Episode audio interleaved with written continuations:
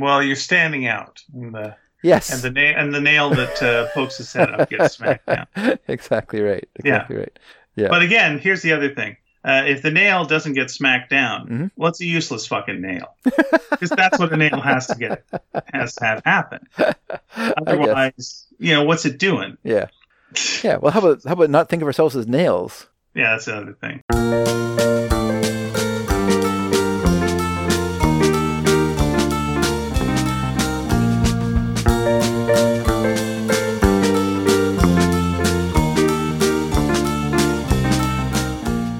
Hi, everybody, and welcome to Sneaky Dragon. I'm Ian Boothby, And I'm David Dedrick. and uh, we just recorded a bunch of show, and then um, the shows uh, the shows started to show signs of uh, of, uh, of of coughing, and uh, and it seemed a little ill, and so uh, the show was tested, uh, and uh, it seems to be okay, but uh, we're still told that we should isolate ourselves from that show uh, for at least 14 days. So we've taken the recording from that that we just did, and we put it away for 14 days, meaning we're going to have to restart again right now, or Yeah. or or we had a technical error. Yes, we had some sort of a power problem. I don't know what happened exactly. I've done, Dave. I I've am done, very angry. I've been doing uh, multiple uh, like interviewee type things, Yeah. and improv shows, and what have you, and uh, everything is technical errors. Don't worry about it; it's all fine. Every like everybody is technical errors. Like watch honestly uh, a late night talk show now, Yeah. and just see the bumpiness and the uh, and the te- and the tech. They do edit it down so that you know you don't see the big flaws, but you know it's a it's a it's it's screw up city here. No one knows what we're doing. Don't worry about it. So we're good. We talked some brilliant chitter chatter for We about had some 20 we had some good stuff happening there. we some joked about jokes. again, uh, and I'll, we'll just give you the rundown quickly. Yeah. Uh, uh, Dave's encyclopedia days. Just a little bit about that. Yeah. Yeah. Uh, my selling tire uh, subscriptions door to door, and then uh, selling them to porno shops because I knew that the other salespeople would not go into porno sure, shops. Sure. Uh, that got us talking about the Fuller Brush uh, man. That got us talking about the Avon lady. Yeah. That got us talking about now uh, people of both sexes can do both. That got us talking about encyclopedias aren't around anymore. Yeah. That got me looking up about the Fuller Brush Company and do they exist. We got talking about witch hazel Yes. uh, because they sell witch hazel. That's right. I brought up some trivia to Dave, which was like, what does the Looney Tunes version of witch hazel and the Disney version of witch hazel have in common? What is the common uh, thing between the two of them? Dave didn't know. Uh, I told him both are voiced by June Foray. One is actually a parody of the other that Chuck Jones uh, created. Uh, after that time, we got off onto talking about Brian Blessed. Uh, that got us talking about Matt Berry. That got us talking about them teaming up with John Rhys Davies and maybe like having to like uh, do something in a library where they had to be quiet, but they couldn't because they're so boisterous. got us talking a little bit about Flash Gordon. Got Dave looking down at the computer. Got Dave noticing it hadn't been recording. And, and oh, the swears oh dear. the swears. So anyway, that's what you missed. Uh, but, but we're back now uh, to uh, just uh, doing this, and uh, and and there you are. Sigh. Yeah, it's. I'm glad you did it that way because the the the hardest thing to do when you've when you've wrecked a show is your your desire is to repeat it somehow word for word, which you cannot do because Well, the weirdest bit, the weirdest bit about this is we actually started the show talking about how all days for me are repetitive. yeah, that's right. And I was talking about my journals and doing these and how hard it is for me to remember things I've done in a day. Yeah. Then you just decided, you know what? I'm going to put this to the test. Let's see if this fuck can remember the last 20 minutes of conversation. And I was able to. So you know what? You proved me wrong. Yeah. I can remember things, even though I said I can't remember uh, what I did like uh, a half hour ago. Well done, Dave. You showed me up. Good job. Well, I secretly showed you up because if you hadn't brought it up, it would be lost to the ages. So Yeah. really, you're just you're you're just bringing it on yourself, and that's but that's what we mostly do anyway. So it's it felt like a very concentrated version of our show uh, in that you know it had like a lot of old timey references in it. Uh, talked about old cartoons. yeah, yeah. Yeah, and then uh, we brought up you being encyclopedia salesman. Yeah, That's great. it's a common- That's one of the greatest hits. It's a common thread. Yep. Yep. Yeah, we really, yeah, we really were hitting all the, the, the favorites there. I mean, the the thing about the encyclopedia salesman was less about encyclopedia sales, more about having been in Alberta. But yeah, it's it, it all it all comes together. It's really, right. It all, it, the whole show is Yes, just flowing it- away. We're just rolling along, and and yeah, you can't. It's kind of I don't know if you ever ever ever lost an essay or a story that you wrote. Uh, uh, lots. Yeah, yeah. that's I had very my whole frustrating. computer right? like fry Oh, a couple of years ago, and I lost just tons of projects that I was like That's halfway through working on. In which Oh. everyone goes then like, did it go up to the cloud? hmm I don't know. It's, you know yeah, my, my script went to a farm upstate where it's playing with other scripts and uh, it's being edited, and so it's just having a great time. But yeah, I Yeah, I have. How about that. yourself? Yes, I have, and I was just thinking there's nothing more more saddening and frustrating than trying to re- reprodu- reproduce something that you did on the fly. You know, like you cannot, you can't, you know, like you cannot recapture that that that moment, that the essence of, of who you were at that moment when you were writing that, whatever it was, whether it was an essay or a story, and then you try to like revive it, and it's just awful. And and so yeah, I'm just glad we're not making that that. Uh, mistake with the show although we are kind of we are kind of we are sort of making a bet in this um in this mistake but i guess Yeah, we're trying to uh, the case of have cake v eat it too. um, because you you did. I will say this because that was an interesting thing you brought up. Um, you were saying how your daughter Mary, uh, who works, uh, you know, uh, works with uh, older folks, yeah uh, saying it was it's been really hard on them, and that's what kind of got our discussion going uh, about how they uh, need activities and uh, they yeah that's right. Yeah because without the without the uh, structure of their days which you know have specific things happening throughout the day and then specific things happening throughout the week and they all kind of you know they all they look forward to these little day trips or craft days or you know exercise class or, or games and stuff like that plus their their daily ice cream social.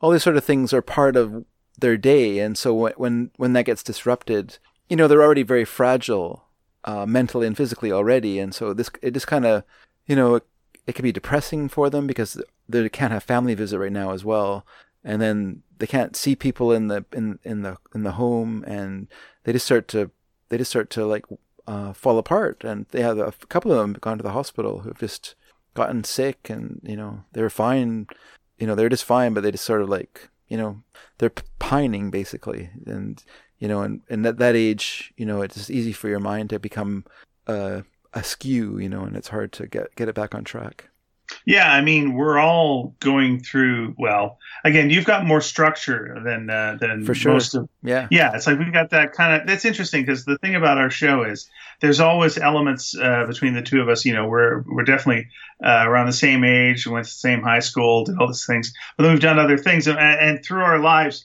We have taken separate paths that we have similar interests, Yeah. and yeah, now we're in this big uh, historical moment, and you know, you're still working, you're doing your thing, and I'm I'm living the uh, lockdown life that many people are. Yeah. Uh, but you're you're living the essential life that uh, some people are. Yeah. So we got to have the we do have the two perspectives on that. But I think the lockdown life, uh, uh, the people I know who are going through this are having again weird dreams. Things are kind of blurring together a little bit. There is there is something that does happen to the mind when you. Uh, can't go and do the things that you normally would do. And you're you're basically trying to keep yourself busy which i think you know when you're a senior uh, is a little bit of uh, what you're trying to do too. You're just trying to do things. Yeah. Uh, but you know you, you there's no one telling you to do that really. You Yeah. could just just sit and watch tv and keep watching tv and keep Mhm. watching tv hmm yeah. And yeah, and they're they're the reason they're in this place is because they can't c- take care of themselves. So they need they do need the structure of the people caring for them, and also bringing them activities and stuff. Like another thing Mary was saying was one of the one of the guys who works in the dining hall was kind of poo pooing Mary's position there because she's an activities director. oh was he Yeah, oh, and all right and Mary was was saying, I don't know if she's saying to this person, but she's saying to me, obviously dining's important. Like if people aren't eating, they're not going to be well. But you don't realize how important activities are for people's mental well-being as well. You know, it's just it's so easy for you for people, you know, old people to become untethered, even for us, for ourselves. You know, like if you Yeah, don't yeah. have that daily thing that you do, you know, like you, you forget what day of the week it is, and then it, you know, the world kind of starts to unspool, you know, because you're just you just you do need those sort of uh, we do need things, we do need activities and stuff like that. I think you know people who dream about like a life of leisure. I don't. I mean, maybe it's just my personality type, but it's not really an appealing idea to me. Just like constant leisure. Like I have to like give myself work to do. I can't just have nothing to do. Yeah, you need uh, you need purpose. Like I understand yeah. most people's idea when they think of. Uh, I think most people think when they when they think of like their uh, lottery fantasy. It's yeah. like one uh, giving money to family so that they can like get a house or feel secure. The idea of like you giving enough to your family and those you love around you yeah. that they are now comfortable, and uh, that's a, that's a big thing. But then when it's a, for you yourself, it's like a, a, nice big home. Okay, a big home, that's great. Maybe a pool. Oh yeah, pool would be nice. And then you don't have to work all day. Mm-hmm. So when you wake up uh, you know, I mean, what do you do? You, yeah. You know, yeah. you know, you have a big couch, but you know, if you have a small couch, your your ass is only so big. You can only fill so much couch. Yeah, yeah. You know, and you you do get the same TV programs the poor's do. So okay, um, you know, access to the same books, mm-hmm. really. Uh, but you can travel around the world. Ah, all right. Well, what do you want to do when you're traveling around the world? I don't know. See, I don't know. It's just yeah. just not. It's you know, I get it. I get it. Especially if you have a job you don't like. The idea that you don't have to do that job that is the that is the positive thing. You don't have to have uh, old Mister uh, McPherson yelling at you about wearing your earring. It's great. Yeah, that's that's fantastic. I love it. That's that uh, that I'll give you. um. Yeah, I think. Well, yeah, yeah. I think. I think that. Um. Yeah, that that dream is kind of. I think it's one that kind of curdles in the reality of it. I mean, I guess people think to themselves, well, I'll just do what I want, but, you know, but I, and I'll keep busy doing like my little things, you know, but really, like, uh, I don't know. I just feel like if you're not going to be serious about it, you're not going to, you're, you're not really going to do very much. You're just going to be kind of frittering away your life. Like, I was thinking about this just because I've been quite busy. I've talked about doing the, the still working on the kitchen um, it's a very elaborate project apparently. And but then I was editing a listening party this week as well, and I was doing it last night, and I was really tired, and I was thinking how nice it would be just to go to bed rather than do it, but but I did it, and then I was thinking about it today, and I was like, I guess that's the nature of what makes something like a job is that you're doing it when you don't want to, you know, like mm-hmm. even though you know you I could just you know really I could just not do it and just say, well, forget it. It can come out on Friday, but then that would feel like I wasn't doing my job, which is to get the show out on time or on the day I, I want it to drop, you know. And so, yeah, it's it's interesting. Like, uh, I just feel like, yeah, if you're just gonna, you know, if you were in that situation where you could do anything you wanted, and then you don't really do very much, I don't know how happy people would be in that situation. I mean, I guess some people would be fine, but you know, they'd probably be fine with a minimal amount of money and just sort of like lazing around anyway. Like they don't need to. Well, you, we've had this discussion before where I can't believe it. Like, we've talked about this before.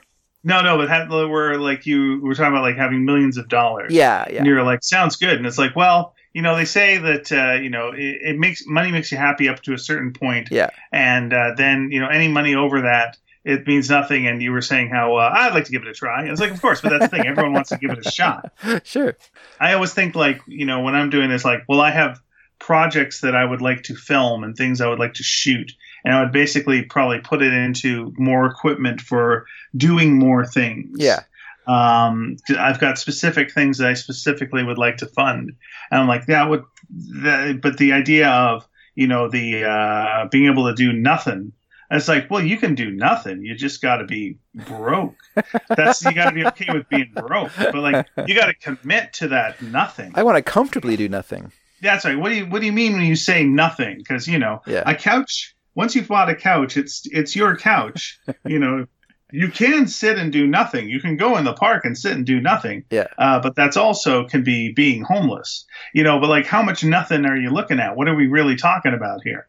Um, you know what uh, what what do you feel like it? I mean I, I am glad to not have a boss anymore like a direct boss that someone who is like over my shoulder with the got time to lean got time to clean. Yeah. I'm glad i'm glad i don't have that. I'm glad i don't have a coworker as i did many times who was stealing. And I was like kind of caught into that uh, web yeah. of you know is like is he in stealing? And it's like and for the record, no, and I've got nothing to lose now. You know, it's just like there was there was one job I did like pocket some money. I did do uh, from one job, but that okay. was uh, but uh, that was a bank job. The, but it was none of the jobs I ever got accused for it. for for doing. Like I, it was always like that was always like bullshit. It was always like another guy who was there just like you know helping himself. And uh, what are you gonna do? What are you gonna do? Ugh, don't want to be part of that. no, no, no. It's uh. Although I I also was part of a, a you know a, a, little syndicate of, of taking things. So yeah, that's uh, when I worked in the in a, when I worked in the canteen at at uh, Burnsview. I would regularly eat a hot dog on the sly. Okay. On the sly. Well, the place that I took money from, I mean, listen, I can I can justify by going like they ripped me off a lot of ways, but that's still not, you know, we can. eh, That's an ethical discussion for another time. Sure. But it literally was because I was starving. I was working for them, but I was starving, and so like I needed money for food. I had no money for food. Yeah. So I I would like uh, take like twenty bucks, and uh, and it was an easy thing to do. And again, I'm not super proud of it, but that's what it was uh, back then. And also and also back then, and, I and that's looked- why that policeman has been following you to this very day. That's right. Everywhere and also the loaf of bread that I took, and uh, and then it got stale, and I sharpened it, and I stabbed a guy. Oh no. Uh, yeah, so it's fair. It's fair that the police is, are still looking at me for you know that uh, stabbing uh, with bread because the guy was gluten uh, sensitive as well. So it was a terrible death. is terrible. He got all bloated. and He felt kind of nausea- nauseated, and then also he was bleeding to death. Yeah, he was, and he had a big loaf of bread in his uh, chest. And the and the uh, and the uh, ambulance uh, person attendant came up to him like, Yeah. "How do you feel?" And he said, uh, "Crummy." And and they and they both had a good laugh. Uh, unfortunately, the laughter drove the bread deeper inside him. Yeah. Oh dear. Yeah. And uh, yeah, and and and he was a reverse sandwich. Yeah. He was a person with actually a whole loaf of bread like in his middle. So he said, "I wish I, I wish I could help you, but it's going to take a lot more dough than you have." Yeah. Yeah, that's right. Everyone appreciates puns while they're dying. That's They do. You know, that's the time to bring them out. And he said like, "Hope that joke's not too low class." and he went like, "No, no, it's uh, more upper crust." and then they had another good laugh, and then the bread went further in, and he died. Then he died. Oh my god, that's And- terrible. and- yeah. And because he lived a sinful life, he went right to hell, oh and no. still had the bread in him, and it just toasted right Oh, there. Wow. And then uh, everyone who we walked by, they said, like, am I smelling toast? I hope I'm not having a stroke. And it's like, what do you care? You're in hell. I'm like, I know. I still don't want to have a stroke in No, hell. that'd be even worse. Yeah. And uh, and so yeah, people would always be bothered by him walking by with that stupid bread in his chest. Yeah, and so that's uh, that's that's the story of uh, of uh, Christmas. Thank you for that. It was a good, it's a good story. See, this is the Very- difference between the two of us. I have the lockdown brain. I have the stay at home mind. Yeah, that's a different. I know what day it is, and and you spend most of the time going. Wonder, is it Wednesday today? Yeah, yeah. There's no when someone mentions that you know it's the weekend is like if you say so. I know. Whereas for me, I'm so excited. Like tomorrow's Friday. For you know, for me, yeah, um, isn't that interesting? Yeah, that it's Friday, And which a- I- means yeah, it's a half day for you or a two thirds. it's a half day. It's a half day, or as I call it, the shortest, longest day of the week. So Oh, is that right? yeah, because it's a short day. Really jam you up in the morning with stuff. It's not that. It's just it, because you you're you get you it's you're in your mind that you get to leave earlier, and so it just makes the day kind of drag a little bit because you're always thinking about you know oh pretty soon I can go home oh pretty whereas just during like a working day you just kind of work and you're not really thinking about le- what time you leave at because you just leave at the same time every day so you know, like Right. you don't spend the whole day going is it five o'clock yet is it five o'clock yet is it fi-" whereas it seems like on Friday you're always like when's two thirty? Oh, it's still 12 12:30 so yeah it's, uh, it's that kind of feeling. So I was just call it the longest, shortest day of the week. But uh, and also this week though we had we had a, a holiday. We had Memorial Day, not Memorial Day, sorry, Victoria Day. Victoria Day, which is Yeah. it? Is it Memorial Day in the states? maybe that's what I'm getting mixed up with. I, I don't know. I don't know. I think it is. Okay, maybe that's where I got confused. But anyway, we had Victoria Day. I think Memorial, Memorial Day is this weekend for the states. Actually, I, Okay. might, I might be wrong though. I I'm no expert. You know, although I have an American passport, I'm no expert on their holidays. So uh, you know, so this was nice because I had a, a three day weekend, and then I had which, as I like, also my other famous thing I always say at work is, you know what a long weekend means. It's a short week, so that's the always ni- a nice thing. So it's just four days of work rather than Oh, okay, nice. it's always a nice a, a nice little bonus of the fact that you got a day extra day off as you get a shorter week, so that's nice too. And uh, yeah, so although to be honest with you, I worked so hard last weekend that I joked with Lisa on Monday night. I said I can't wait to go to work tomorrow so I can rest. So just because these this damn kitchen uh, reno thing is just really all consuming. I spent all day Sunday and because uh, Saturday was podcast day. Mary and I recorded the new listening party, and then mm-hmm. then I edited Sneaky Dragon and did some other things. So Sunday and Monday, I spent like Sunday from nine until nine at night. I spent all day just working on the getting the cupboard doors ready for painting, and they're still not ready for painting. So it's just like, it's this endless project, endless. But they're very close to looking like shaker doors, like that you'd have like in a in a kitchen. So I'm really quite happy with that. So where are you? Uh, where are you working on them? Like in your workshop? Uh, a little bit. A little bit in the workshop. The workshop, unfortunately, has become so full of stuff that it's hard to actually do much work in it. But okay. I, I, I have access to the table saw, so I have been cutting stuff there and and cutting on my chop saw or my whatever you call those things, miter saw. Um, yeah, we have we we have still been making plans to uh, make the podcast room, you know, more podcasty with like putting stuff on baffling and whatever. But again, yeah. it's just finding the finding the time and the weather that's right to. We'll probably have to do it outside, mm. the cutting of stuff. So yeah, yeah. yeah. Yeah, so yeah, I'm kind of lucky. That, although this room is not ideal anymore because now I have like an, I have a computer in it and stuff. So now it's all covered with particles of, of wood dust.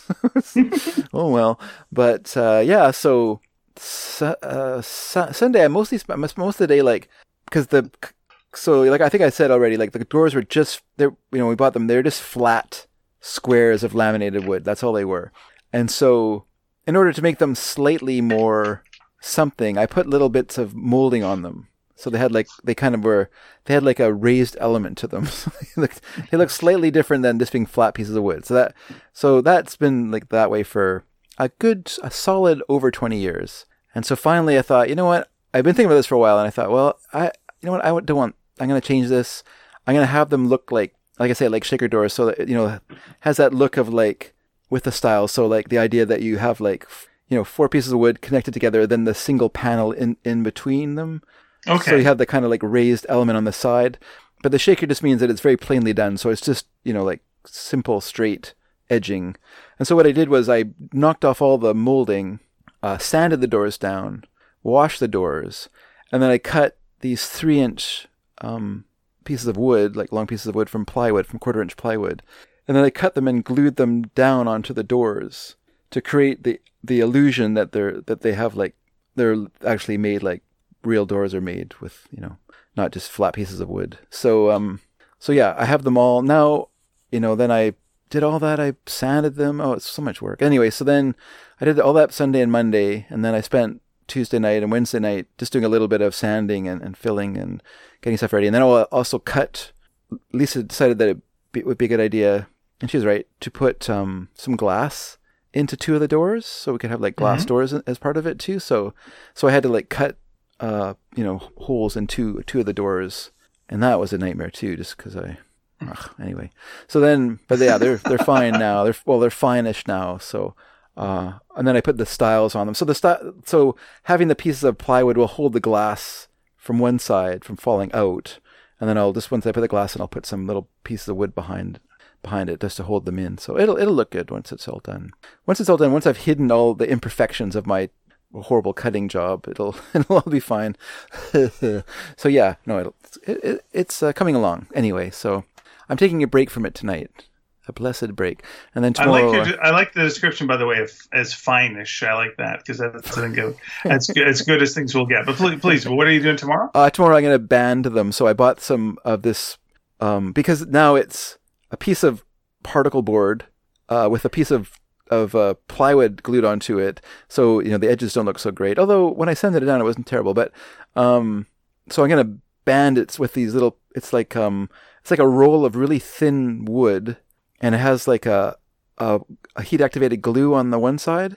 And so you put it where you want it to go, and then you use an iron and you just iron over it and melt the glue to create this create the con the contact. And then you then you cut you kind of then you trim it down so that it's the same width as the as the door. And so I'm going to do that tomorrow, just all of them. And once I do that, and then do a little bit of chamfering with the router. Chamfering is at an like a very small angle. Um, once I do that, then they'll be all ready for painting. Finally, cool. finally. So yeah, I'm pretty excited to get this all over with. To be honest with you, I just feel like it's it's been consuming the last while, just because it's. I think probably yeah, definitely. I mean, obviously, the kitchen is the room you use the most in your ho- home, um, in terms of like ac- ac- activity wise. You know what I mean? Like, yeah, if, okay. if you like had to move out of your living room for a while, you could do that. You just you know go to other rooms in your house and do your living. But a kitchen, you know, it's kind of essential because that's where you cook and that's where you eat in most cases, and so that's you know it's kind of hard to when when you start tearing it apart, you really put yourself at you know really put yourself at an inconvenience. So we have been inconvenienced now for for a month. So I'm I'm really looking forward to getting it over with. Okay. Well, you can always, you know, just go hang out with the chickens in the coop. Like I say, you just expand the coop a bit. Well, that's my next project. I'm gonna Okay. I'm expanding the coop. Yeah, I think you should take the coop. Like basically, here's what I think you should take as your inspiration. Yeah. Snoopy's doghouse. Yes. Yeah, I'm gonna move a Van Gogh in and a billiard table Yep. for sure. Yeah, it's kind I'm of trying a, to think if he had a. Yeah, did he have a pool? I can't remember if he had a pool. I don't remember having a pool. I know he had a pool table. and- Yeah. and I know he had a Van Gogh because when his doghouse burned down, he his cry of despair of my Van Gogh was. Uh, Yeah, yeah. I wish he'd have said what his Van Gogh specifically was, and also get into that story. That's very, that's very interesting. Well, I always liked it better as like a mystery that you never got to see. I think that works much better. There's a bit of me that thinks like in that way. Well, you should have like sold it and been a rich dog and helped Charlie Brown out. but then, I, but then I was thinking to myself, I don't think there's any, with the exception possibly of Pigpen, of the Peanuts characters who have ever kind of read as poor. Like I know, uh, it seems like Peppermint Patty's from a bit of a poorer neighborhood Yeah, than Charlie Brown. sure. but I don't think I can't think of any examples where they were going to do something and she was like, "I just don't have the money." Yeah, I don't think Yeah. that was ever like an issue for them. but really in the in the comics anyway, they don't really do very much, do they? Like they're mostly like leaning on walls. True, but then uh, in the, let's go even in the movies and like where okay, well that's a uh, bit they, different. they, all, they all decide to go to France and Snoopy drives them. well, they save money on the driver, yeah, so that's that's Like, a savings uh, there. Peppermint Patty goes to summer camp, I think. So you know that's a couple of bucks. Ah, she's fine. Sure, sure. and and and I'm not sure what Marcy's uh, situation is. It looks like Marcy might be uh, have like a bit of a poor family as well. She kind of keeps to herself. But, yeah, I don't know. She's a she's a she's an interesting character. That Marcy. I love Marcy. She's- Oh, I love Marcy as well, very much so. Uh, Peppermint Patty's great, but Marcy, what's what's up with that? What's the story there? Explain yourself, Marcy. yeah, Yeah, for someone who's so smart, it's where's the sir? What's yeah. that Why? Why she's she's such Why a the- she really admires Peppermint Patty, and yet she's obviously smarter than Peppermint Patty. Peppermint Yeah. Patty is a complete washout in school. We all know that. My my little theory about Marcy is this, and it's not one I've I've just thought about what we're talking about. So it's not. I shouldn't call it a theory. I should just say I just thought think about Marcy, and and I think that you know she's like she's one of those people who is kind of a social outcast because she's smart. She wears glasses, so obviously that you know boys don't make passes like girls who wear glasses. A well-established fact, so well established that it rhymes. But Peppermint Patty obviously paid attention to her and was kind to her in some way that made Marcy become very loyal to Peppermint Patty.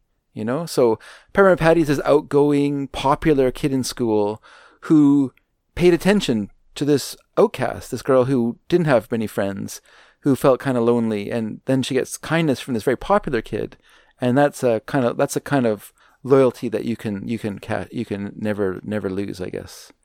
I mean, you could obviously be so abusive that it would you'd lose it, but you know, you'll never like you know she'll always admire Peppermint Patty, even though Here's- she's a washout in school and. Here's my theory.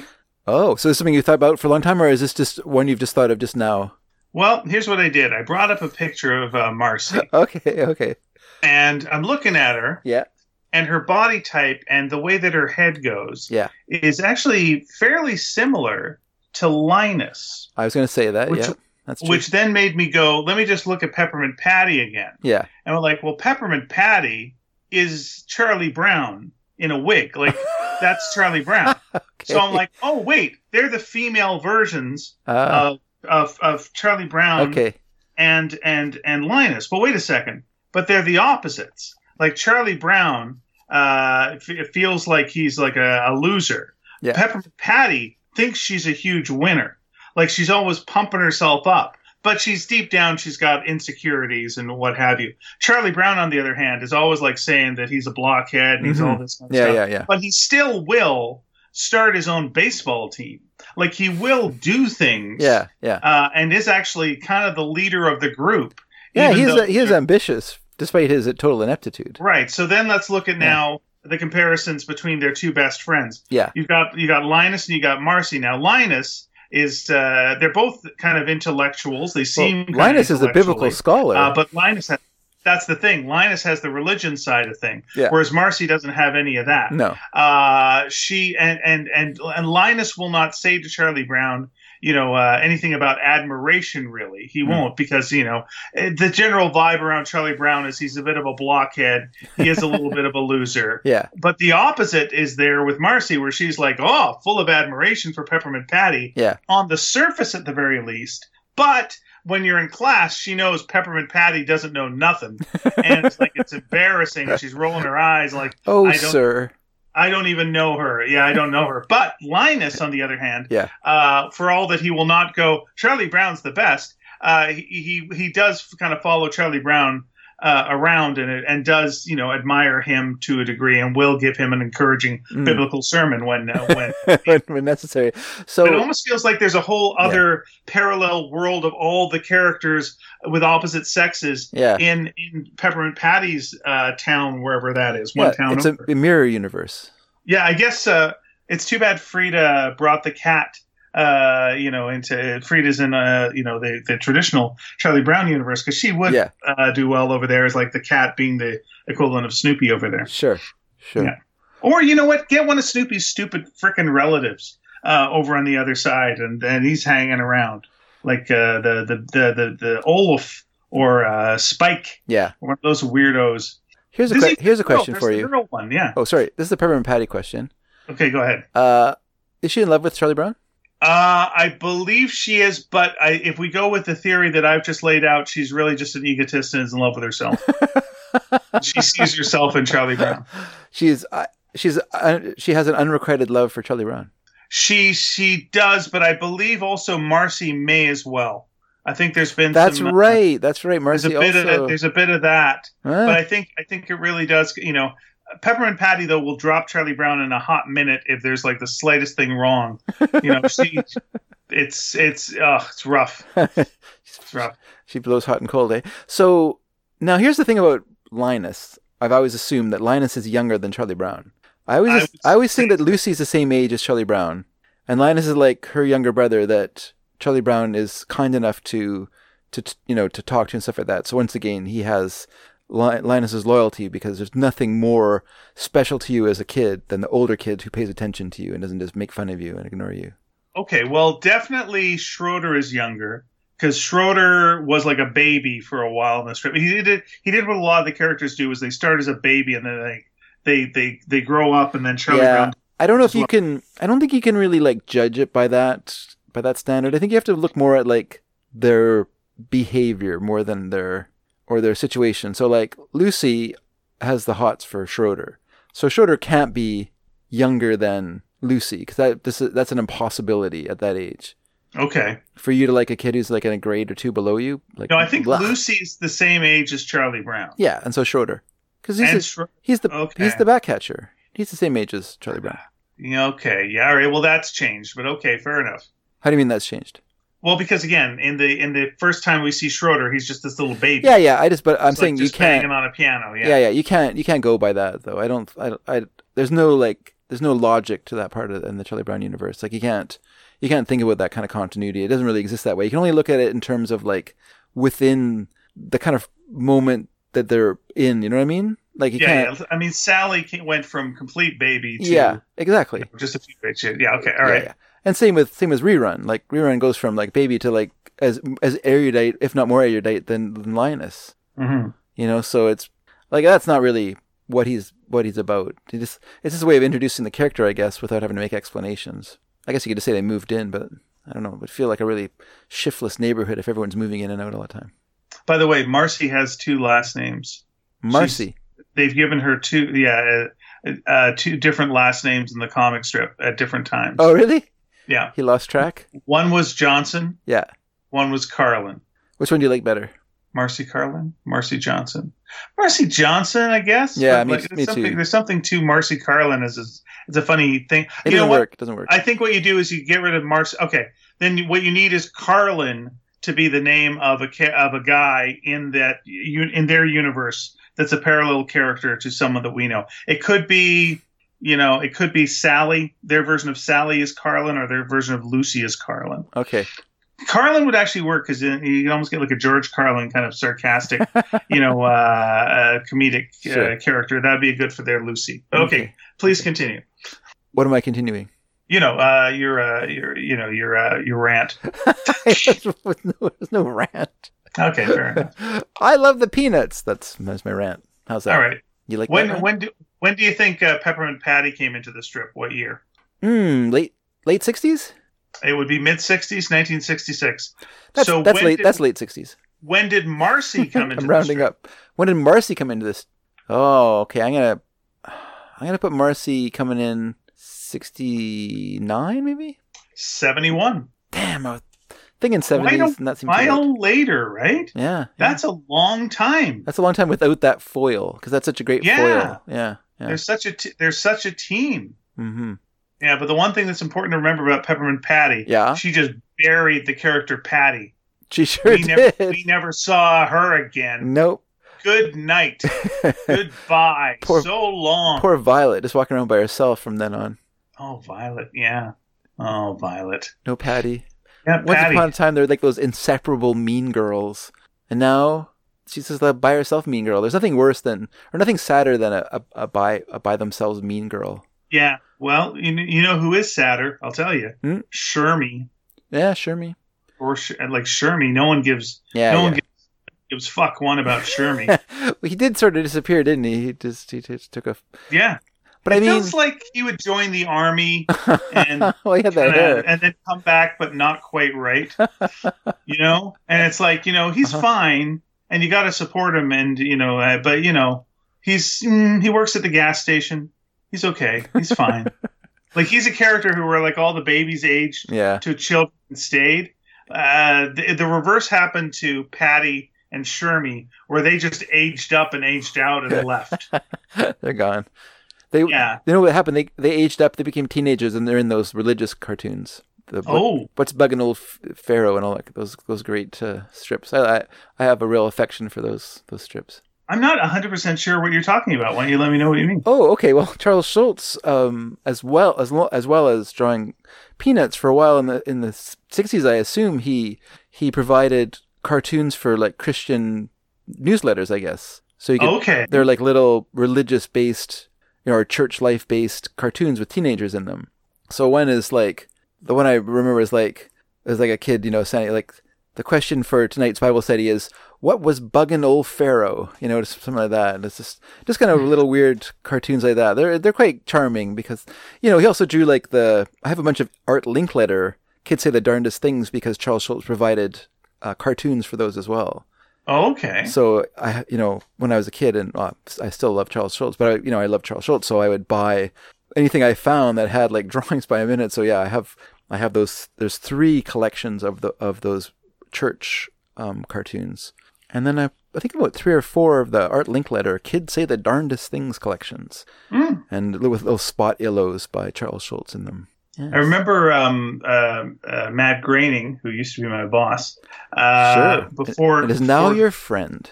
Uh, he was he's a nice uh, fella, Mhm. um, but you can't be friends with a uh, multi multi millionaire. It's impossible. You can't. Is that right? Um, no, because you're always looking at their pockets to see if money falls out.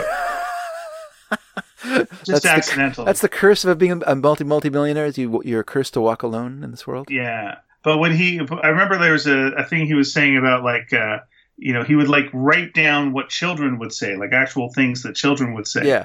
And and you know, of course, as you say, there was the Art Linkletter uh, series, Kids Say the Darndest Things. Yeah. But he wanted to do a book called uh, Kids Say the Motherfuckingest Things You Never You'd Never Believe. That's great. And then you know he went on to do Bart Simpson. So you know, sure, maybe, maybe he did. You know. Um, speaking of money, I just was uh, when I was flicking around here. Uh, did you know that there was a, a kidnapping attempt at the Schulz house? Did you No. ever hear about? That? No, I Yeah. did not hear that. In 1988, uh, two gunmen uh, uh, entered the the Schulz's home Yeah. through an unlocked door, and their plan was to kidnap uh, Schulz, uh, Charles Schulz's wife Jean. Okay.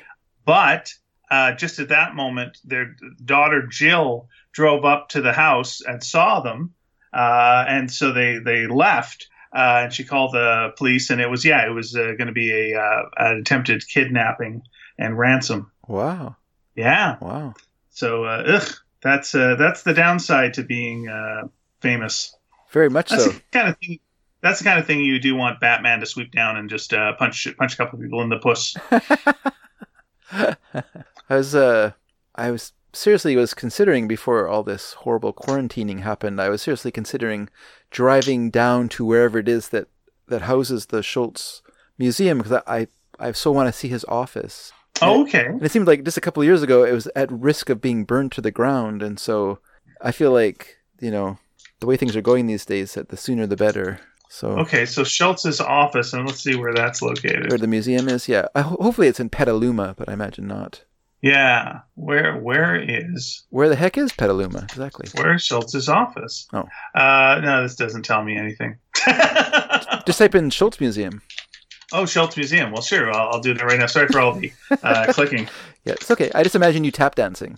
Yeah, it's a it's it's a it's an old timey uh, thing. Yeah. All right, Charles M. Uh, Schulz Museum. Uh, that's in Santa Rosa, California. Santa Rosa. There you go.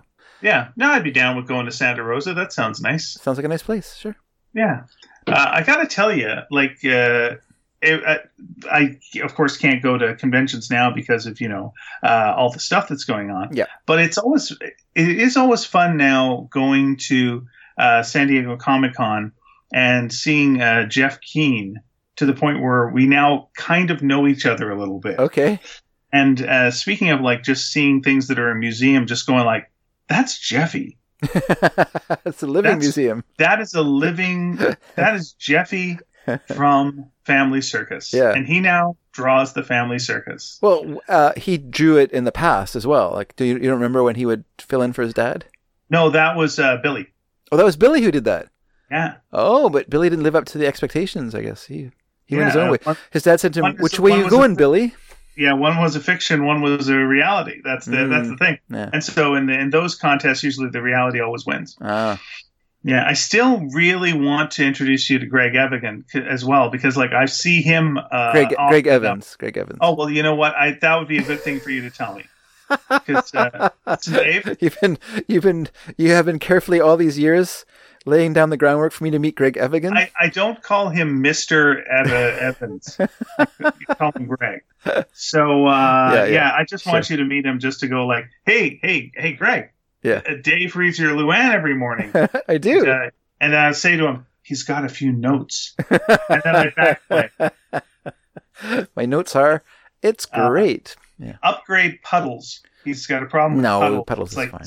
He's from like a the design doesn't uh, doesn't work with the with the current characters. It's fine. Okay. It works. It does work. Does it though? Yeah, it does. It's fine. Okay. It's fine. Fair enough. Yeah. know, it's just so strange to me though with uh, with uh, Jeff Keane just going like, you grew up with all those like Billy was real.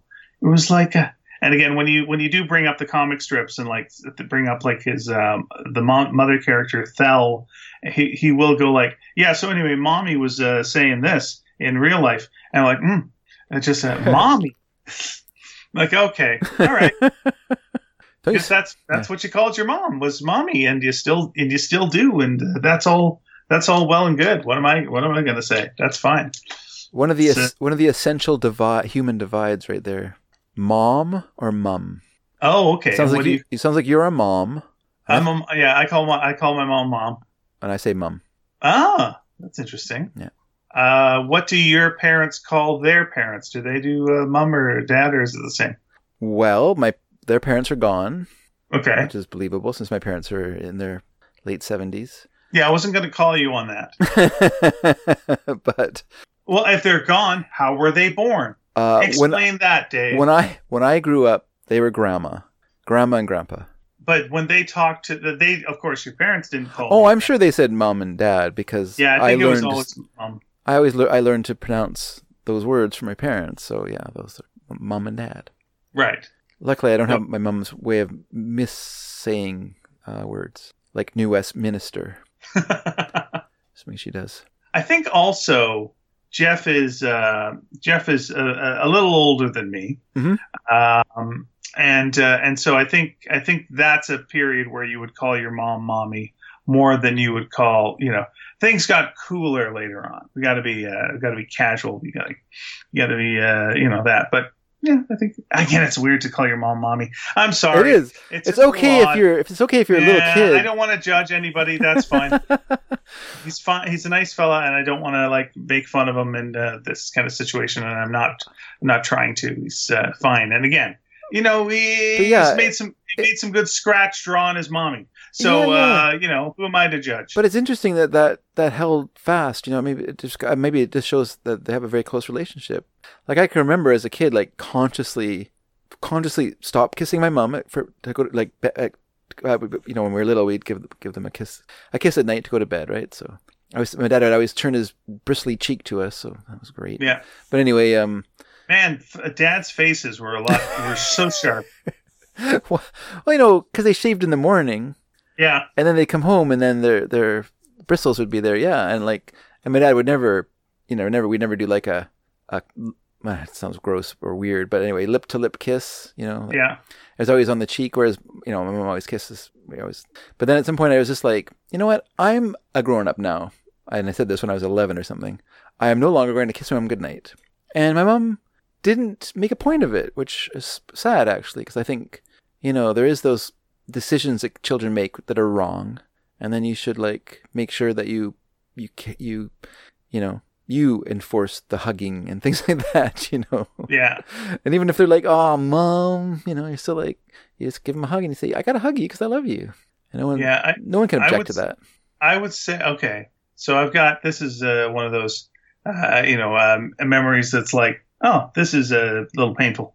Uh, Okay, So when I was okay. when I was a when I was a kid and I guess uh, seven maybe something like that. okay Um, a bully was getting in my face Mm. and was yelling at me. It was just at school, and so I gave him a Bugs Bunny kiss because it was like that's what you do, yeah right? yeah yeah Uh, and so, uh, okay, so I do that, and then uh, that stops him cold, right? i imagine Uh, so it's about eight. Yeah. He didn't expect that one, and uh, get some laughs and like, all right, I won that round.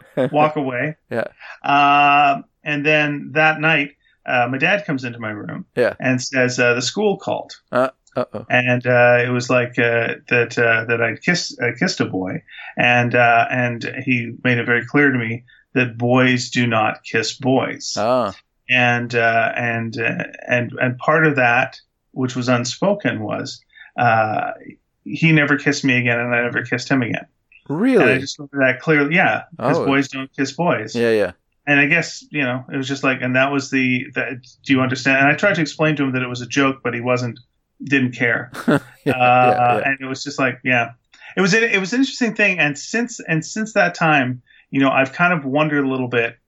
Uh, you know, again, it was a different time where you did have that kind of like strong uh, homophobia of like the fear. Like I know my dad was very afraid that I'd be gay, yeah uh, and uh, to the point where it's like, well, who, what kind of person like is is that scared that someone else is going to be gay? And it's like, oh, and you kind of go like, maybe there was something there with my dad. Maybe there was something my dad could never say yeah or bring up, or a Hmm. part of himself that you know absolutely could never be. Uh, and so you join the military and you do all this other stuff. Uh, he was a guy who never had friends. Uh, he was a guy who always you know, had this like really reserved anger, and it's like, well, that tracks if that was uh, if that was going to be that. But that clearly is the that was exactly the day where uh, uh, definitely he stopped kissing me and I stopped kissing him. Yeah, yeah, just like oh, that's just sad. That's just a, such a drag, you know. It's like Yeah, it's so strange, isn't it? Yeah, my dad didn't have friends either.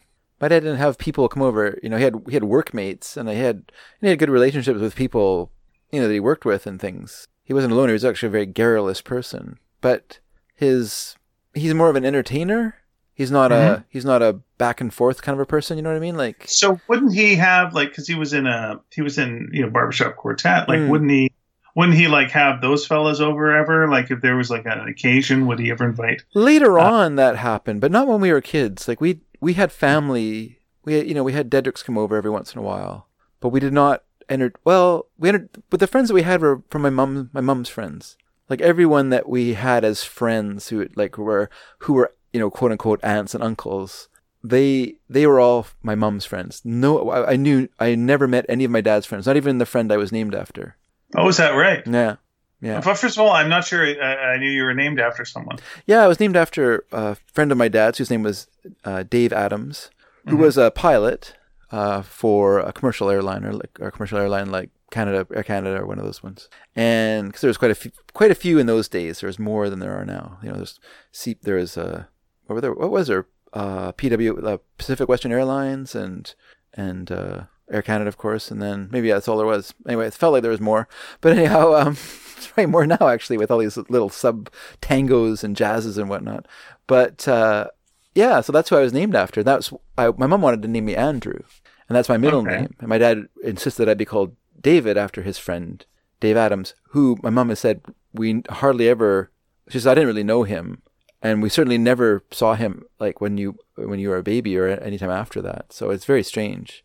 Hmm. But I think my dad's friendships were mostly based around sports and socializing. And by socializing, I mean sort of drinking, you know, so, you know, either you played sports, so he played football when I was a kid. I remember my dad going out to play with friends, playing football with friends when I was very small. And then also he would go out drinking with friends. And that, my mom didn't like that. So that kind of went by the way of the dodo. And I guess maybe that's where a lot of the friends kind of disappeared from there. But yeah, we didn't really, we didn't really have, like my dad wasn't really like that friendly with people. Yeah, it's strange. It's weird, isn't it? It just feels like, but it feels like that's kind of part of that time period. You know? Well, if you if you if your friendships, if you find most of your friendships in say school, Yeah. then school ends, where do you find friends? Unless you're, you know, unless Yeah. you go to church or there's some kind of uh, volunteering you do or something in the community. Like aside from your neighbors who you might see Yeah. over your fence, where as a where as someone who's your dad, yeah. where's he going to find some friends? No, that's Like, true. But I mean, to be honest with you, besides you, oops, besides you, and I guess Rob, Rob Repsol, who's been on the show, Mhm. uh, all my other friends are friends I made post post high school. You know, so Good. so that's. But I mean, I haven't made like new friends in a long time. I mean, I'm friendly with people, but I haven't like, you know, there's there's something. I think most of us would ad- admit to like an unwillingness to commit to friendship at some point in our life. Do you know what I mean? Okay. like you it's okay to be acquaintances with people but the idea of like stepping that up to going to visit you know going over for something that feels that feels like you're making like a big step into something different than what you have as an acquaintance Well, I know that I'm. I know I'm not the most social person, and so it's good for me to be married to someone who's more social, and it's good for me to, when I am friends, to be friends with people that are social. yeah yeah That want to, that actually will actively go. We're gonna get together. You want to come over? And it's like okay. And now that I've been over there three times, Yeah. Well, I better invite them over to my place because otherwise I'm a jerk. So, and that's fine. And you you, you do that, and uh, Yeah. things go, things But I could see how it'd be easy to just uh, not. I could see how you just wouldn't. But, yeah, I mean, I mean, you're you're a very outgoing person and a very friendly. Like a, I think a more friendly person than most people uh, are. I would say in general. Hmm. Do- Would you not think that that you are uh, friendlier than your average bear? I guess I guess so. I mean, in terms, Yeah. I mean, I'm yeah, I'm You will talk. You will start a conversation with someone. Oh, yeah, you will for sure. interested in what they have to say. totally yeah Yeah. mm-hmm yeah. I enjoy talking to people for sure. Yeah, Yeah, I'm well, I'm, I'm definitely more social than you are. That's for sure. Yeah. Yep. Yeah. Like I will, I will uh, go and do projects that will require me to be social. Yeah. Which is again the weird thing now about the last three months is all of those are gone. Yeah. Yeah. They're all gone. So uh, uh, that whole structure is just uh, is just is just vanished, and so there's really no reason to talk to anybody. Yeah. except except if I'm doing a podcast or doing an interview or doing something like that, or you know, obviously talking to my wife. Yeah. Uh, that's it. That's about it. so yeah, but, odd. but thinking about it, like something like that, well, I mean, that's friendly. I mean, that's different than being friends. Like, you know, there's people at work that I, I really enjoy talking to at work Mhm. and I'm very friendly and I, you know, and I'm, I'm always happy when they, when we get to talk at work and, and have a conversation. And we can have very deep conversations about things and, and you know, whether it's our family life or, or movies or politics or whatever. But I have no desire to step it past that point. You know what I mean? Mhm. Like to say, hey, why don't you come over one day and blah blah. You know, like I just I just kind of recognize. I think partly I recognize that we are not that we're friendly at work, that we have a lot in common in a in a work way, but we wouldn't outside of work. Mhm. You know, like we're two different people in our interests and and what we what we value. Like you know, I just because I have that very very acute nerdar that I developed as a as a young person. That's actually something interesting that Lisa was saying to me a little while ago. Is she said when we met, she would sometimes talk about girls that we'd see at school, and she'd be like, um, "Oh, that girl's so good looking," and blah blah blah. And, and I would look at her and I'd say, "Oh, that girl's," I said, "Oh, that girl's really mean. Like she just looks really mean to me." She's like, "Oh." That's a strange thing. I said, but yeah, it's just like a survival thing I've I've learned to recognize like the people who are mean, and I just like I like to avoid them, you know, like Mm-hmm. and that's what something I learned at a young age, just you know, as part of my like, uh, you know, nerd training was to how to avoid embarrassing situations of people who will make fun of you for what you love. So you know, you just, you just want to avoid those people because they're they're no good. You know, they're no good for you. So I'm sure they're fine in other ways. You know, like uh, you know, like mean girls have their place in, in the world. You know, like they're they they're they are necessary in the ecos ecosystem, just like wasps are. You know, like so And pe- and people change. and people, can do change, too, sure. But Yeah. it's funny, like Eve always maintains, and this is purely purely purely anecdotal evidence, but she always goes, she says it's funny, like all the mean girls I knew in school, they're all nurses. Like whenever Oh. I, whenever I look at like this girl who I didn't like because they were so mean in school, I look at what they do now and they're nurses. And I Huh. Oh, thought that was really interesting, but maybe that's a kind of job that needs that kind of like domineering personality because you need to be, you need to have that kind of control, you know, and that a fearlessness to do that sort of job. And like you can see those sort of personality traits being valuable in that sort of situation. I could see, and again, I'm trying to put this in a way that isn't neg- negative, but like I think you need to have a part of you that isn't deeply, deeply bothered by some dark, dark shit. Yeah, you exactly. know if you're yeah, if you're yeah. if you're if you're a nurse and so and so like that can translate when you're growing up and finding who you are into well i'm not bothered if you're you know by, by this stuff and so it comes out as like oh you know dark or mean or cruel but then you know you can actually somewhat utilize it later on and then like wait no no i'm going to try and use this for good. I was uh i was uh, the, just the other the other day I was uh, I was thinking about uh, and I'm not going to say what it was but it was it was a joke that I really clearly remember making uh, when I was on tour once when I was about 20 years old. I think it was 20 years old. Might Okay. have been 19 Okay. either 19 or 20 and it's a terrible terrible joke. Like it's it's a joke it's a joke that like on multiple levels Yeah. it's offensive cruel and and awful like it's really Sounds great Bad. already. yeah, it was one that made uh, the two people I was with, who are both kind of dark souls, Mm. um, gasp and just look at me. and I remember at the time thinking, "Oh, that was clearly too far." and I'll make a note of this, and I'll play this later in my head, and I'll try and figure this out. And I revisit it every few years in my head, yeah. and I think to myself, what was I thinking? Where was I coming from that I thought that that was a good idea? And well, then ex- you know, because you you're you're a joker though, and so you're. I'm the same way. Like I will make totally inappropriate jokes at funerals because that's you know that's what occurs to me at the funeral. You know, it's like Yeah. I'm in a situation I naturally like jokes, and so my desire to like say a joke will overcome my my uh, sense of social niceties, and I will now make this joke that's probably not too uh too good. The other thing, as I was thinking when you were saying that, was there's a moment in a in a kind of a rising sort of situation of tastelessness. Say maybe maybe everyone's kind of capping each other, and then the moment's gone because you know everyone's sort of tired of it, and then you come down with your doozy, and you and now you you've kind of you your missile landed after the war, and everyone's like, "Fuck, what are you killing people for? like, what are you doing?" We all agreed it was over. And you just fucking killed 20 people with your missile. Yeah, he just brought out Fat Man and Little Boy. Yeah. so, and by re- the way, those two names aren't that great. yeah. yeah. I just remember one time it was in French class in junior high school, and the teacher and some girls were making these really tasteless jokes, and it was fine. You know, it wasn't like wasn't terrible, but they're just making these tasteless jokes. And so, um, in a moment of silence, I capped those jokes, and she looked at me like I had just pooped, pooped on her shoes, and she's like, "How could you say something like that?" And I, in my mind, I was like, "It was no different than what you said. It was exactly the same as what you did."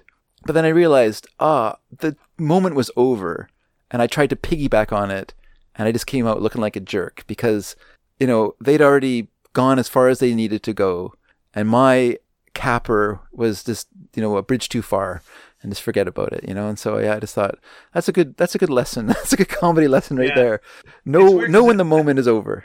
Yeah, I'd say the reason that this joke like haunts me, Yeah, and it will be one of those things that like, you know, if you ever do, if there is an afterlife and there's a big book, this joke will be in there, and they'll point at it and go like, "What was this about?" And I'll have to go, "I was an asshole," is why. Like that's that's just it. Like Oh, it's really? not coming from a place of goodness. Oh, okay. It's not. coming from- It was just like. It was a, it was a joke told in the morning. It was told about somebody that would Uh. be like the worst person to tell a joke about. Like it was just, and the person didn't hear it yeah, yeah. but it was just like it was just so bad. And then Do you mean like mean spirited or what's that? you mean like mean spirited? No, that's the problem. If it was mean spirited, yeah, it would be okay because I go, I get it. But it was a joke that I said so casually okay. that it was like I I really did like they looked at me and and probably not wrongly like I was a sociopath because it was the kind of joke a sociopath would make. yeah, yeah. It was. Huh. And and then I kind of again played back in my mind like over time I've gone like what else was I doing around that time? And I think of things like that got me that job, things Yeah. I did to get that job, things I said around that time, uh, ways I treated people that I knew around that time. And I look at it and I go like what the hell was wrong with me? Like I was completely and like I, I'd like to say I was another person, but I, I remember doing these things Yeah. and I think like uh, something happened to me like later on uh, where I actively tried to not be that and changed and tried to change my ways. And, Yeah. Yeah. Uh, you know, and and and again, especially in the time that I've been dating uh, my wife, I think I've developed more empathy than I had before. But it was like a complete. It was a thing that came from such a complete lack of empathy Hmm. that it was just like, whoa. Whoa, it's so weird. It's so jarring. It's so amazing. Huh. It's just like, you know, and I could bring I could bring up the things that I did, but it's almost like it would almost sound like I was trying to be cool, Mm. but I know that they were not cool things at all. They were just yeah, you know, to like they're not they're not good things. Yeah. But the, but to say them would be like and then I did this, and then I did this, and then I did this, and then I got the job, and it'd be like, yeah, Ugh. Ugh. Oof. Interesting. yeah. Anyway, uh, so uh, thanks for everyone that put up with me in my twenties. I uh, I apologize for all of it. I don't remember. I don't remember you being that terrible or anything. But I, You know, I know, I, I appreciate, I appreciate that, but uh, uh, and that's the weird thing too. It's like I am friends with people now on Facebook who I knew around then. yeah, Uh, some people are people that I, I dated back then, and again, I look back and just go like, "Why are you talking to me? Why are you talking to me?" And it's just like we're, we're friendly. It's like it's like good memories Yeah, and everything. Wow, okay, if you say so. yeah. But uh, did you? Okay, fine. I appreciate it, and let's let's let's move on. But holy moly, yeah. Oof. Maybe Oh, I'm- maybe all all the, the friends that are still around are ones who couldn't see your ulterior motives. Were just sort of these fresh yeah, fresh faced naifs who didn't understand your Machiavellian ways. I think there was just also a tolerance a tolerance for that kind of low level. Uh, don't they don't they don't. you know, it's just like I guess it, it was also I guess it was sincere. yeah. It was just sincere apathy. Hmm. and I think it was coming off of you know uh, again uh, coming from a, a home where you know I was getting uh, getting a lot of beatings, a lot of this, and it, it was like a survival thing. yeah. So it was like, okay, no one's looking after me, so I'm just going to look after myself. Hmm. So for there was a good chunk of time where I didn't care about anybody but myself yeah. because no one cared about me but me. So it was like, okay, I'm just I'm in this alone. That's fine. That's the way it's going to be. And so I, I hyper focused on getting myself work and doing things. And uh, and uh, you know, I, I, if if someone was there that was like uh, standing in my way, I'd have to I'd have to like beat them at the thing and get the job. I'd have to do it because uh, there's no uh, there's the only way to stay safe.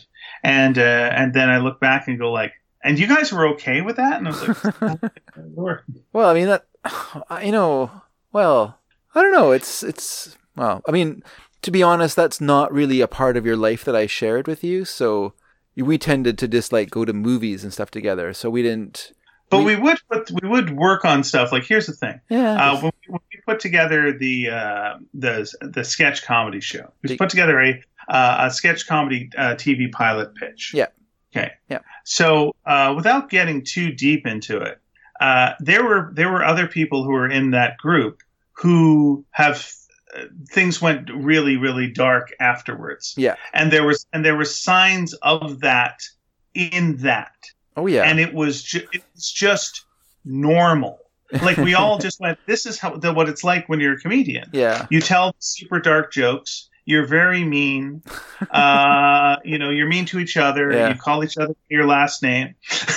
This is this is how it goes. Yeah yeah but we're creating stuff and we're having laughs and we're having a good time. But then there's a lot of real meanness. Yeah. And then we were also uh, the people you were outside of this part of the loop. We were treating each other very badly in in in a, in a lot of ways, and there was a lot of mind games and awful other stuff. Yes. But it was like it was like mm, yeah, but this is but it was this thing we did, and it didn't seem it did not seem unusual.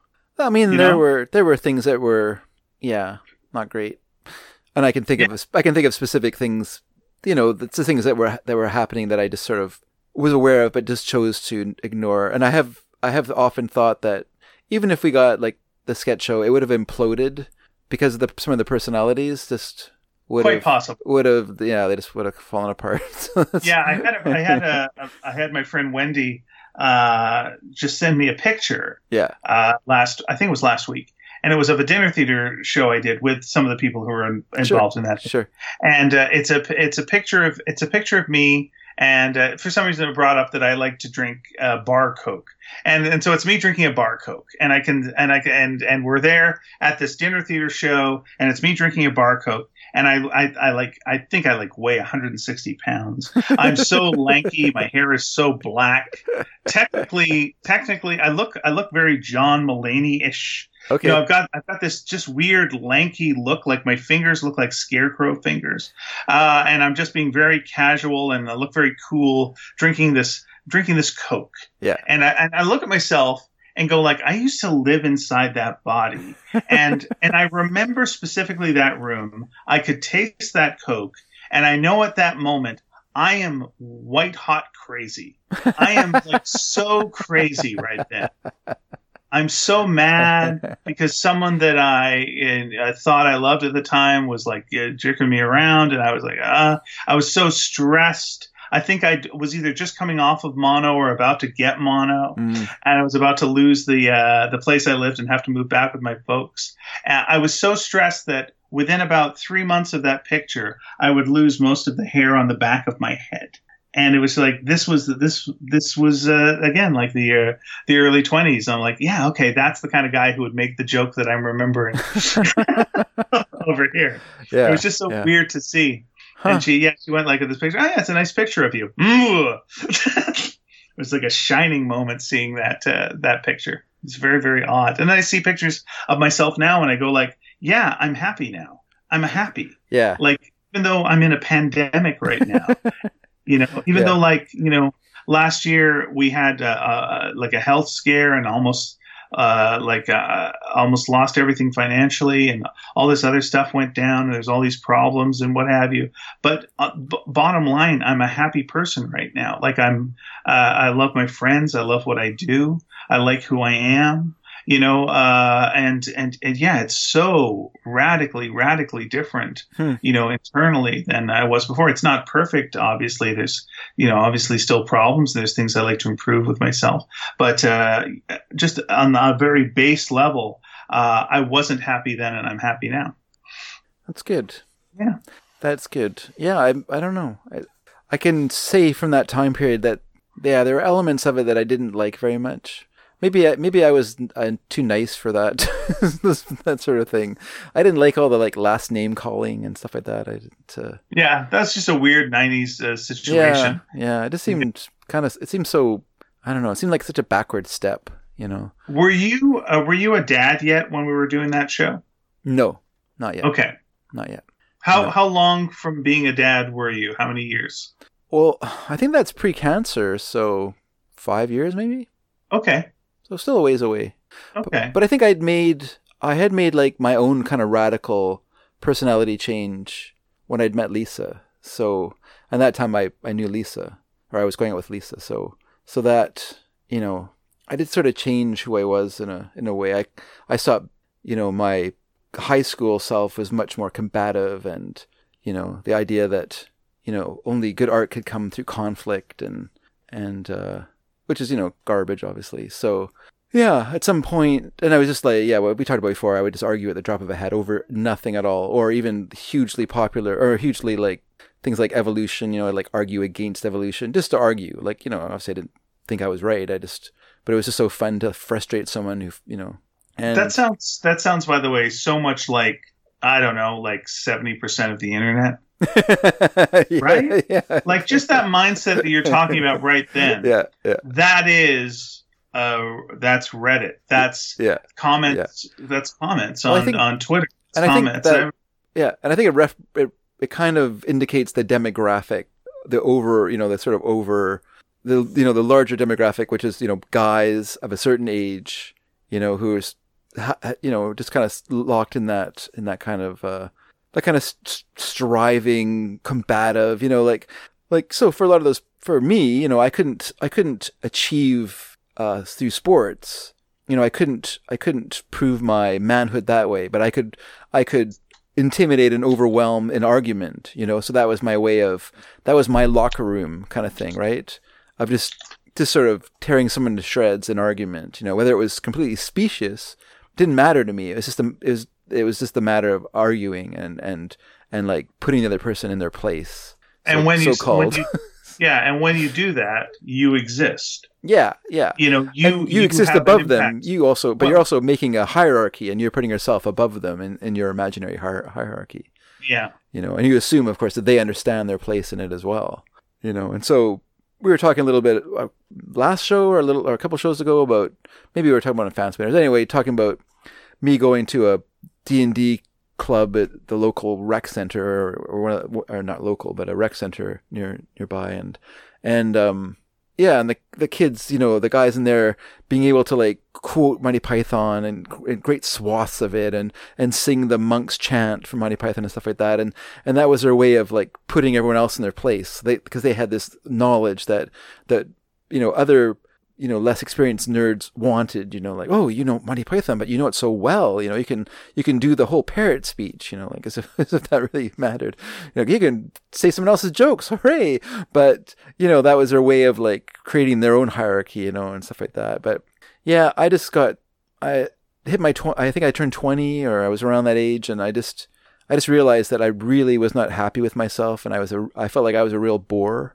Like I was boring to myself you know and I just I said, wow, man, I'm just so predictable and, and just so, you know, I'm just locked in this personality and I don't want to be this person. And so when I met Lisa, like I just made like a conscious effort, you know, just to not be that person anymore. And I still sometimes slip back into that, you know, I can be snarky, you know, and, and things at times, you know, it's not a, a super appealing part of me, but, but it's not like it was where it was just like reflexive assholishness all the time, you know, so, so yeah, I just kind of made this this thing like you know I you know what I'm gonna be nicer. I'm gonna be less of yeah. a of a jerk. Uh, and it's funny. I was reading something on the computer about EQ, emotional or emotional intelligence. Yeah. And there's like like 19 things about emotional intelligence. One of them was uh, the ability to recognize your own uh, emotional, you know, your own emotional life and to change bad emotional habits. You know, and I thought, yeah, that's you know, that's a that does show some some emotional intelligence where you're able to see what you don't like about yourself and make conscious choices to change it. You know. I think I think for me, doing an autobiographical comic had a big part of that. Okay. Like It's a good way of certainly a good way of exploring yourself. Yeah. Yeah, because you had to like go back to dark spots, Mhm. And quite often your knee jerk way of doing it is just like I was the victim and everyone was mean to me, and I was normal and everyone was crazy. Yeah. Yeah. And I dated this girl and she was crazy and I was normal and I just went, "What is it, baby?" And she went, "Yeah, I'm a monster." And I'm like, "Oh no, poor me," uh, and all this. And and and then you go like, "Well, that's bullshit," especially because you then get sent other people's comics Yeah. and you read it and they're all wide-eyed innocence as well like hmm maybe maybe we're not all that Yeah. and they're like okay what did i do that was wrong what did i do where i was a jerk Mm. and so you got to like go into that and then you got to go why was i a jerk and then and then you go into that and then those situations kind of happen again in your life and you go like well i don't want to be a jerk now so uh, okay and so yeah i had to it did it did make me discuss things because people would write me about about it and it uh, it, it started a conversation going and then you know since that time i've, I've been doing this you know Yeah. this is a big thing too. Is like uh, this one we talk about our feelings. I think fa- I think fairly openly and fairly honestly. Yep. And so people Yep. will write us and tell us very intimate things about about their lives, and so you feel like you kind of have a responsibility there too to, you know, uh, be empathetic and be open and and tell the truth and all that kind of stuff. But to a lesser degree, I felt that way with the with the comic book in the in the nineties. So, uh, actually, uh, it's interesting. I had this article still open on my on my desktop. Okay. So this is um, here are things that emotionally intelligent people do. Um, number one is they think about feelings. So it says that they're able to identify emotions and understand the role they play in influencing a person's thoughts, words, and actions. So I think that's something that's important that a lot of people that we don't do because we always we always uh, prioritize our emotional situation, but we don't prioritize other people's emotional situation.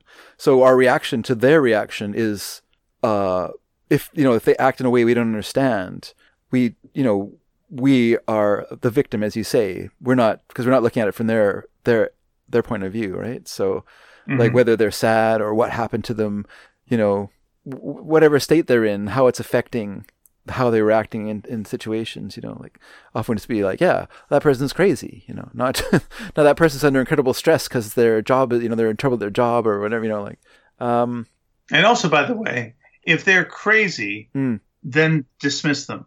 That's the end. That's all they are. yes, that's true. they're right. not just having a bad day, and if you come by tomorrow, yeah, yeah, they're a person who would be more open and maybe someone you even want to be friends with. yeah, It's like, nope, that person's a nut. The yeah, end. yeah, that's right. It, it was. I'll just like really quickly say it was very much the style of humor at the time was this David Letterman type Okay, uh, yeah, humor, which was uh, it was you versus the world, and Mhm. you uh, insulting the world and commenting on the world, and you had that ironic safe distance yeah, uh, where Yeah. you would give uh, sarcastic commentary.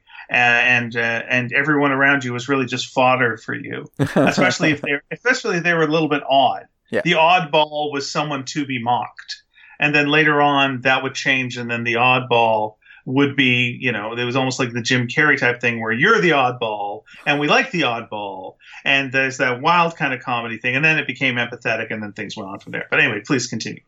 Uh, so the second one they have is uh, emotionally intelligent people. They pause.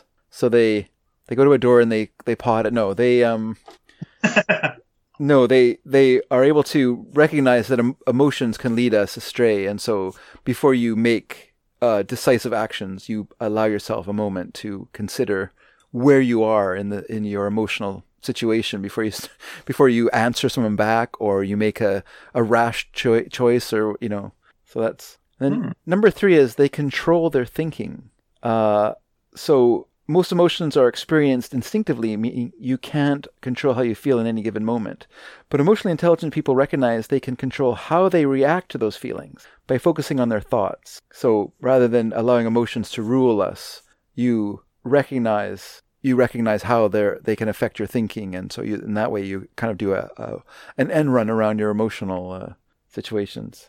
Okay. Uh, they learn from emotional hijacks. So this is when um, this is the ability to recognize that we all make mistakes, and that that is something that you'll always do. So you um, even even in terms of like your emotional intelligence, you're going to make mistakes. That's just the nature of life. And Right. so you might lose your temper, you might make an emotionally bad decision. Uh, but what's important is that you learn from those mistakes, that you, you that you don't, you know, that that you allow those as teaching moments rather than as something that you just excoriate yourself for. So, for mm-hmm. instance, that terrible joke that you made, you know, you've used that as a way to understand yourself at that time and hopefully forgive that person making that joke. mm-hmm. uh, they demonstrate humility. So, uh, so people with uh, people with high EQs value humility. So that means they're able to accept criticism, using it to grow. That's something I say at work a lot because we have some a couple people at work who do not make mistakes, and by that I mean the mistakes they make are never their mistakes. Right. And and as I always say, if you never make a mistake, you never you never do anything. Absolutely. You know, and you never learn as well because you'll you're not accepting your responsibility for your mistake, and so you never have to learn from that that that uh, experience. And believe me, the person I'm describing at work is our our. I'm not going to say in terms of effort or anything like that. He's not a lazy person. He's a hard worker, but he is our mm-hmm. most incompetent employee because he doesn't know anything about his, the job he does because he doesn't have to because he never makes a mistake.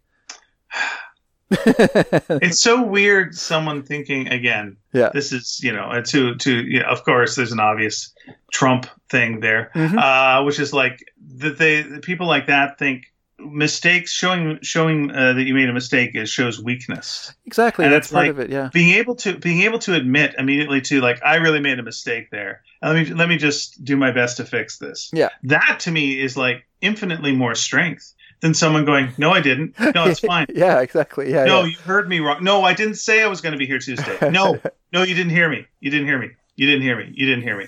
I said what I said was I try. Mm. Yeah, it's like no, no. You said you'd do it. You said you did this. It's an empty promise. You did this. You lied. Uh, it's like no, no, no. I didn't. I didn't it's not a mistake. It's like. well, I'll tell you. I'll Just, tell you something that happened on on Friday. Uh, no, it was Friday. What? Someday, sometime in the in the earlier week.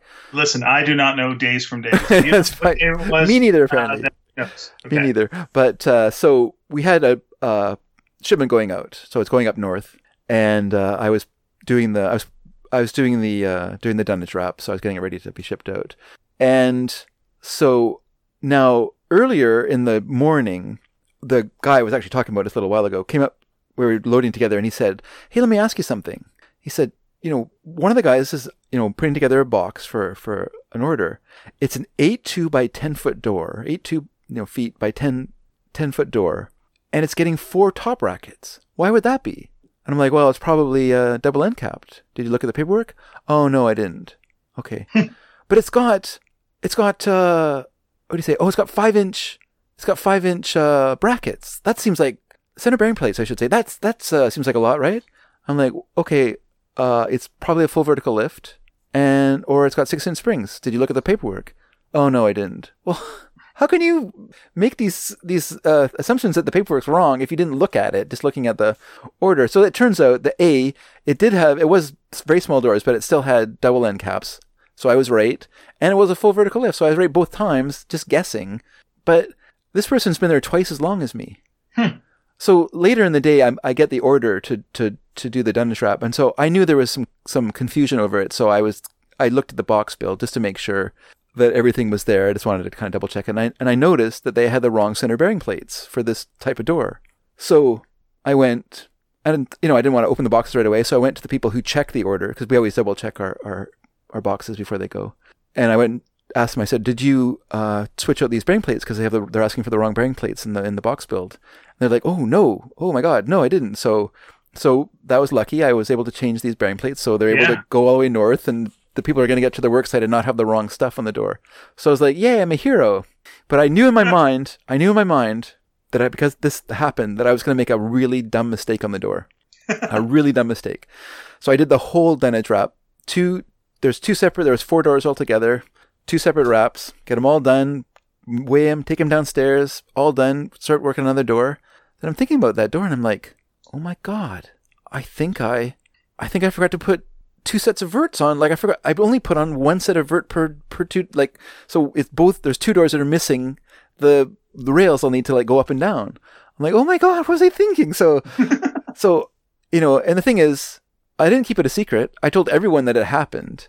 You know, and I'm like, oh my god, hero to zero, right? Like you go from like great catch you know, it's so good that you discovered this. Like, to be honest, it was a great catch because most people wouldn't have looked just because you, we tend to trust everyone who who works there for the boxes and stuff like that. It was only because I knew there was a bit of a kerfuffle about it that I looked at it. And, you know, so, and I, I had to go down and, and cut apart all the strapping and, and, and you know, add the, the, the piece back in, the, the pieces that I had left off. So they did go, they did leave correctly. And as I always like to say, it's the only mistake when it leaves.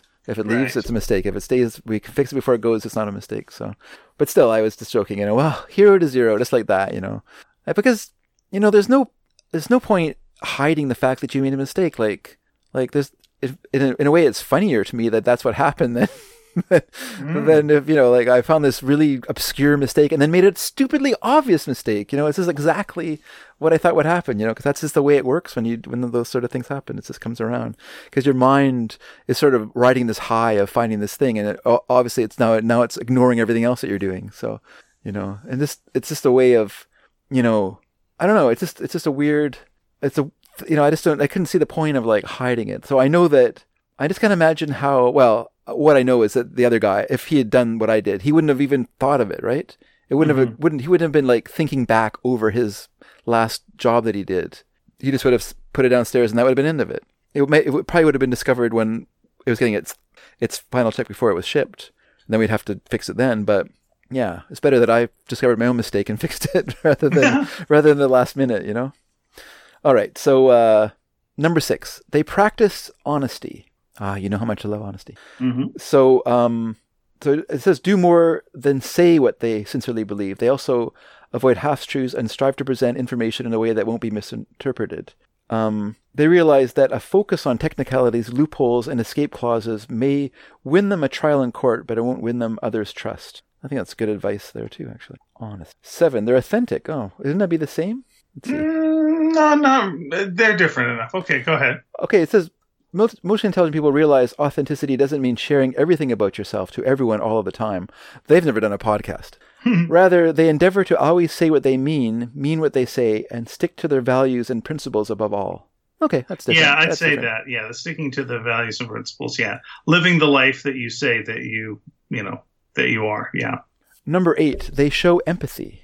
That seems kind of obvious, but yes, that's a very important thing to listen and not form judgments. Yeah, I think empathy got uh, got invented like about 25 years ago. I think that it does feel that way sometimes, doesn't it? It does yeah, feel that there's way. no way you could have had like a World War One or two if people had empathy. It wouldn't work. they would have just gone, "We shouldn't do this at all." No, I know. It's yeah, terrible. Yeah, it's a terrible Completely. idea. Yeah. Hey, should should we? What about segregation in schools? Well, that's stupid. I know it's completely stupid. Thank you, empathy. But if they don't have uh, empathy, then uh, yeah. you know it all makes sense. Like, nah, who cares? Yeah. It's like that's a good point. Who cares? Yeah, yeah you're probably right. It's, I mean, it's probably a little older than that, but I think in terms of like finally gaining a foothold in the culture at large, I would say, yeah, yeah. Like it took a while. It took a while from like, you know, like there's lots of talk in the '60s about us versus them mentalities and stuff like that. And I think that's a big part of like lack of empathy is is separating, you know, being very tribal and separating people into people who are worth thinking about empath- empathetically and people who aren't worth thinking about empathetically. You know, mm-hmm. and you make those sort of judgments over who is worth your thoughts and who isn't, you know, and so. Well, it's a big shuffling of uh, of us versus them. Yeah, you know, yeah. and you know, to lesser and greater uh, degrees. And then when you uh, get rid of that and just go, it's just us, then it's like, it's a tough thing to do. It's a really, really, really tough thing to do. Yeah. But once you get to it's just us, then, oh, that changes a lot of things around. yes. Def- definitely empathy is uh, something that changes your, your, um, yeah, basically changes how everything you look at, of course. Yeah. Because you aren't looking like, at it from your point of view. You're looking at it from someone else's. So like I know there's so many news things that you see now, and you see it's like say say it's people who don't want to wear masks, you know, and uh, and or they want their cities opened up and uh, to get rid of the social distancing and all this stuff, and and they show up at a city hall and they're screaming, they're screaming, and they've got signs and they're just ah, and your initial thing is like you idiots, you're. Uh, you're you're going to keep spreading this disease and people are going to die. And this is just like, oh, you're just so mad at these people and what they're doing. And and, and but then there's a, a big part of me that's just like, oh, those they're all scared. That this is not that kind of anger doesn't come from confidence.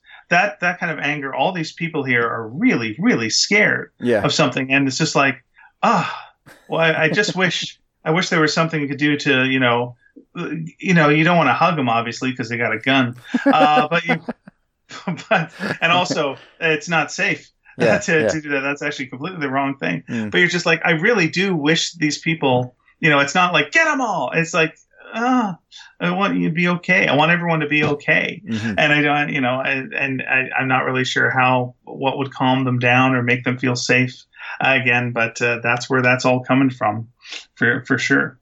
Yeah. No, I agree. But you can still get mad at them for uh, spreading things. Well, yeah, getting- you're still you're still allowed to you're still allowed to make to make judgments. You can have more than a- More than one uh, uh, opinion at this or Yeah. feeling at the same time. yeah, you can be empathetic, but also judge them as wrong. That's uh, that's perfectly okay. Yeah. You just have to understand the emotions that they're bringing into the their how they're dealing with it. You know, so and that is like fear and yeah, mostly fear, obviously. Yeah, A lot of fear-based fear. thinking. a lot of fear based thinking going on these Yeah. days. Uh, number nine, they commend others. Hmm. So yes, so praising others very important. Obviously, there's nothing nothing more terrible than going through life and and getting nothing positive said to you about what you do. Um, number ten, they deliver necessary feedback effectively. Mhm.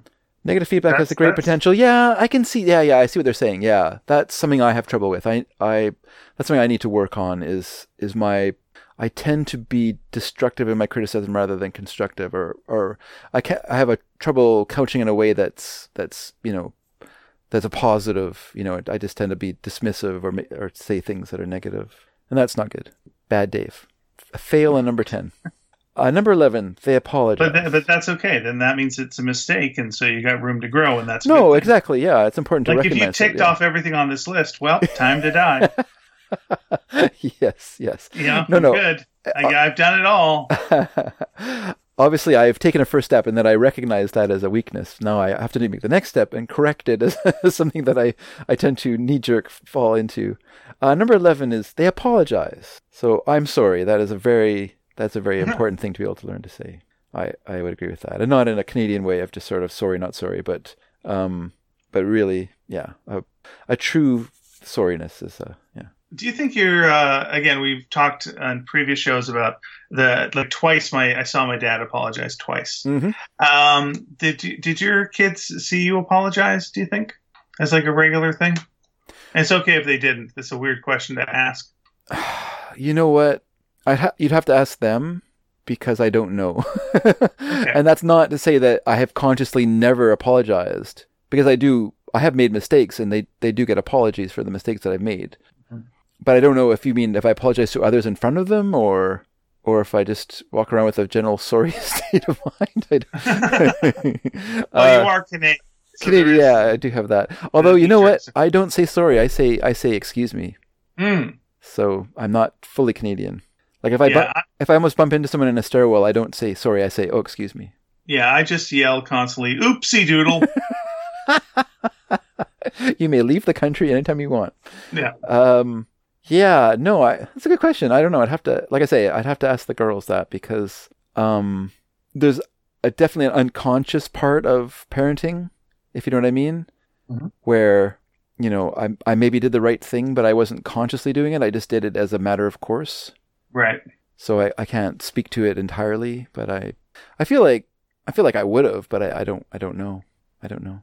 Um number twelve, they forgive and forget. This is of course a very important thing. And the, I like the description here is hanging on to resentment is like leaving a knife inside a wound. While the offending party moves on with their life, you never give yourself the chance to heal. And that's an important thing to realize is sometimes that grudges that you carry, the other person doesn't care about. They're not even thinking about it. They're they're moved on. They're they're all they're done all that stuff.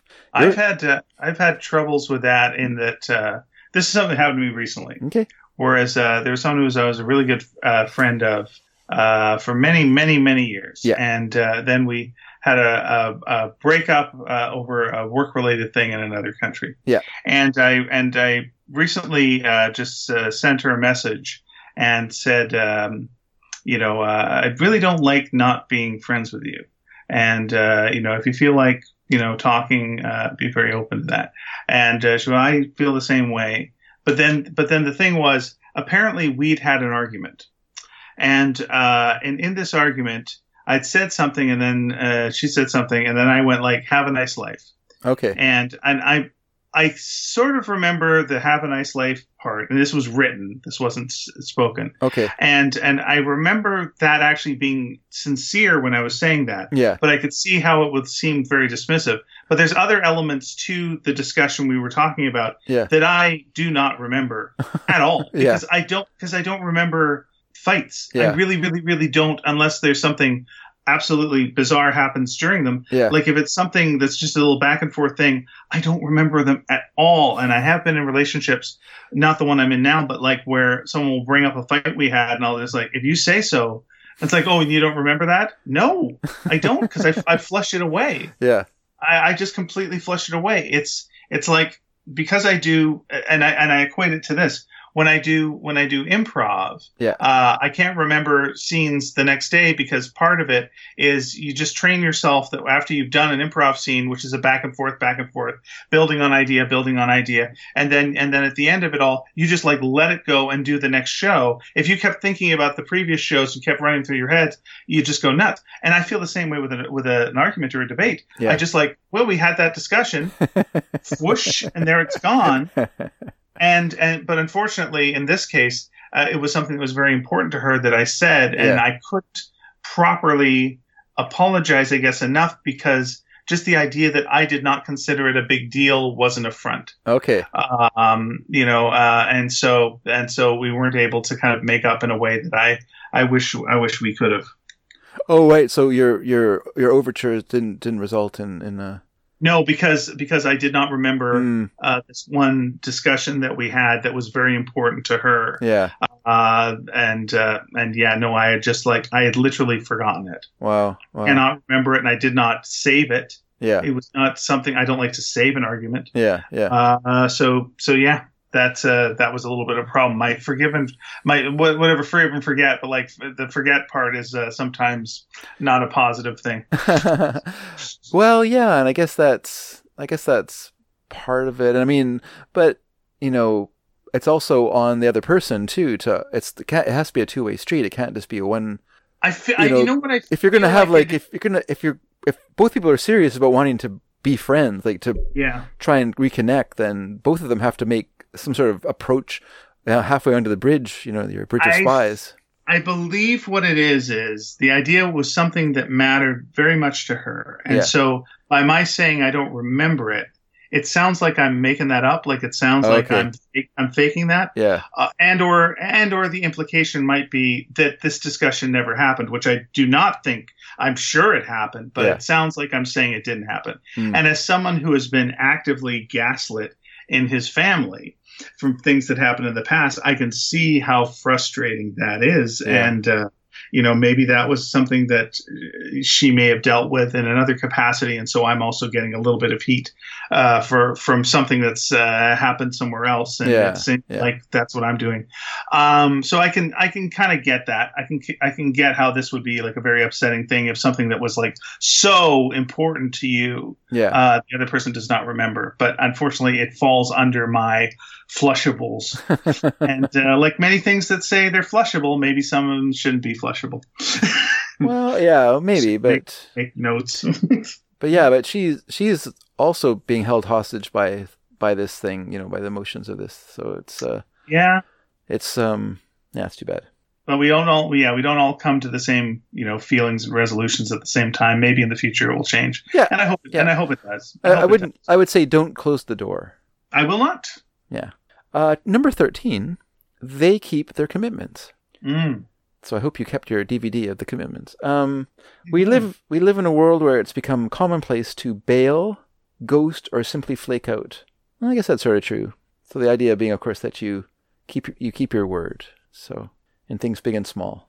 And that will Yes. establish a strong reputation for reliability and trustworthiness. Yeah. Uh, again, in my big bag of uh, things that uh, give me cold sweats at night. Yeah, there was uh, there was something like that that's in my past as well that I remember doing that I'm just like, ugh, just just cold sweat. Just like it's so, uh, ugh. it's so hopefully what I'm not now. But uh, I was then, and uh, I'm sure it hurt somebody, and uh, ugh, awful. Huh. Yeah. yeah. Yeah. I have those those little things too that haunt us, haunt us, haunt us. Mhm. Uh, number fourteen, they tell good stories. Mm. So everyone loves a great story. Realizing this, emotionally intelligent people use anecdotes and narratives to bring numbers, facts, and key ideas to life. Through illustrations and real life examples, they touch others and motivate them to act. I guess that is important. I'll say part of telling a, a good story is reading the other person who you're talking to For through sure. the story. Yeah. and Yeah. like seeing what works for them and what's not working Mhm. for them and Mhm. adjusting on the fly. The worst storytellers are the person that no matter who they're telling the story to, it sounds exactly the same. and you've you've you know that relative Yeah. or friend who whenever they start the story that they tell, first of all, it alters every time a little bit. Hmm. Uh, and usually they end up looking better every time when they tell the story and you're like going, mm-hmm. All right, that's what. And then I said to him, "Oh, you didn't say that to him two times ago, but now really, oh, that's Yeah. good for you." Yeah. Uh, but like, yeah, they'll just like it's like you just hit the tape recorder and uh, it was the year 1982, and I said to, yeah, okay, fair enough. Well, Treat it. Obviously, the worst storytellers are people who are true storytellers. That is to say, liars. Mm. uh, tell you, uh, you know, kind of character or sort of self uh, aggrandizing lies, which is something that I have to deal with at work once again. But um, yeah, I've, I've learned very at a very young age that the stories that people like you to tell are stories where you look bad. Those are their favorite stories. Mhm. And it's not that they're mean. It's just that you're more human to them if you are human. You know, if you are uh, not perfect, then people will like you better because then you are like them. But if your stories are all about what great things you did or how fantastic you are, that's not really interesting to people. You know, it's interesting to to a degree, but it's not as interesting as you know that you were walking down the stairs and tripped and fell and you know spilled paint on yourself. Now that's a story. Yeah, and you've got to. It's one. It's an important time to learn that. Uh, when you do learn that, Yeah. because you think like the building yourself up is the better. Uh, Yeah, yeah. Like, no, no, no. But the other thing you've got to realize is who you feel safe around. Hmm. Because if you feel like the when you tell that story, if you fell down, uh, then you're called Trippy Dedrick for the rest of your life by the jerks around you who will never stop telling that story, but making you look awful at, Yeah. in it. Hmm. Uh, that's the problem. You got to you got to be able to learn what spaces to tell those to tell those tales, and then when you you've got to react to their story when they tell their story in the right way as well, with uh, with empathy and you know and, and enjoyment as well. You can't just be ha ha yeah you are a loser. no, that's you should exactly die. right. You should die. No. Yes, you're right. Those sort of stories should, yes, ideally should be a shared moment of empathy in, in our in our in our frailties as humans. hmm You know, I have the ability to turn those sort of situations to my advantage. So I'm not someone who suffers very much from those sort of situations where I become Trippy Dedrick, or if I do become Trippy Dedrick, I just kind of ride with it. Mhm. I just take it, I take it over and own it, and then I then I'm in control of it. You know, you want to call me Trippy Dedrick? Okay, I'll be Trippy Dedrick. That's fine. But I'm gonna I'm gonna be the one who controls how much Trippy Dedrick I am, and that's fine. You know, I don't really care about that stuff. Maybe that's humility. You know, you just have to. You don't want to. If you're going to let stuff like that get to you, you know, you really are being quite small. So you might as well. You're being as small as the people who are calling you Trippy are being. so Yeah. you can rise above it. Someone said that to me one time at work, actually, about someone who's gone now, and he said, "Oh, you're so frustrating to that guy because he's always trying to ride you, and you never, you never take the bait." And I'm like, yeah, because what's the point? You know, I know what he's doing, but I'm, I'm just gonna, I'm just gonna, you know, just kind of either ignore it or just sort of joke it off. You know, like what's the point of making a fuss about these things? There's no Yeah. point. I used to, yeah, I used to work with a guy who uh, was uh, fresh out of prison, and he would tell me prison stories, especially when I was young, Yeah. like uh, like around uh, eighteen or so. Okay. And uh, and and yeah, he would uh, be trying to shock me, and he, he that was that was his joy was telling me these shocking stories. Yeah. Yeah. That you know, and, and to the point where you just got to go, mm-hmm, okay, all right, because otherwise, because if you react, you're going to hear more of them, and they're Yeah. not really entertaining. It's no, just, they're yeah, not. No, Yeah. Yeah. they're all about how great he is, and yeah. And those Yeah, are and those t- are not entertaining tell stories. me how uh, tell me how he's not going to wear a seatbelt. Like I'm not wearing a seatbelt. Government tell me how to wear a seatbelt. I'm not going to wear a fucking seatbelt. And like just I again, I don't know where he is now, but I do. Dead. He's dead. There's no way he's not dead. There's no way. Right? You don't know that for a fact, but you just he's dead. Just the seatbelt thing alone yeah, yeah, well, Oh. possibly. within 10 years, dead. Like, but that kind of dumb, clearly dead. Yes. The problem is he's got the most generic name in the world, too, so I couldn't really look him up and see. But, but yeah. Oh, oh, those, oh boy. Yeah, yeah. All right, number sixteen. Okay. They know when to relax. Mm. So they they know that they needn't understand every feeling and as experience or dissect every event as it happens. Sometimes you just have to roll roll with roll go with the flow, I guess is what they're saying. Okay. Sometimes so they say rather they search for deeper understanding when beneficial and simply enjoy the moment when not. I can see that. You don't want to overly dissect your your emotional life or even your life, Mm. you know. There's just things that you can enjoy in life without having to understand why you enjoy them or where it comes from or or how, which ways could be better better enjoyed. Right. No, just enjoy it. Um, seventeen. They safeguard themselves from emotional manipulation. Hmm. This is something that I have trouble with, Yeah, that's tough to do. mostly because I related to an emotional manipulator, uh, and so those ties make it difficult to to avoid entirely. Right? You do put yourself at at the mercy of of people who want to do that to you because you are attached to them, you know, emotionally, let's say. So you can't. Uh, I'm talking about my mom, who, um, you know, she's someone who uses her place in my life as my mother as a way to manipulate me, you know, Mm. and often negatively, you know, like so her way, you know, like sort of what I like, uh, that kind of passive aggressive Canadianism of like the criticism, the you know, the little side kind of, oh, you think you're so smart, you know, that sort of Yeah. something something she said to me all the time when I was a kid. So what it, you know what that tells a kid who's smart is that it's wrong to think that you're smart, and even maybe it's wrong to be smart, which is something that's really dumb to teach children. Well, you're standing out. And the, Yes, and the, na- and the nail that uh, pokes his head up gets smacked down. exactly right. Exactly right. Yeah. But again, here's the other thing. Uh, if the nail doesn't get smacked down, Mhm. well, a useless fucking nail. Because that's what a nail has to get, has to have happen. Otherwise, you know, what's it doing? Yeah. Yeah. Well, how about how about not think of ourselves as nails? Yeah, that's another thing. I know this this was a big thing with my grandparents too. They were worried about, you know, you getting a big head. Yeah. Don't get a big head. Mm. That was a huge thing. Yeah. Yeah.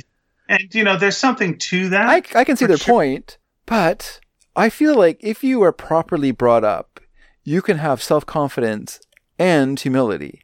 You well, know? here's what I would say. Here's what I would say.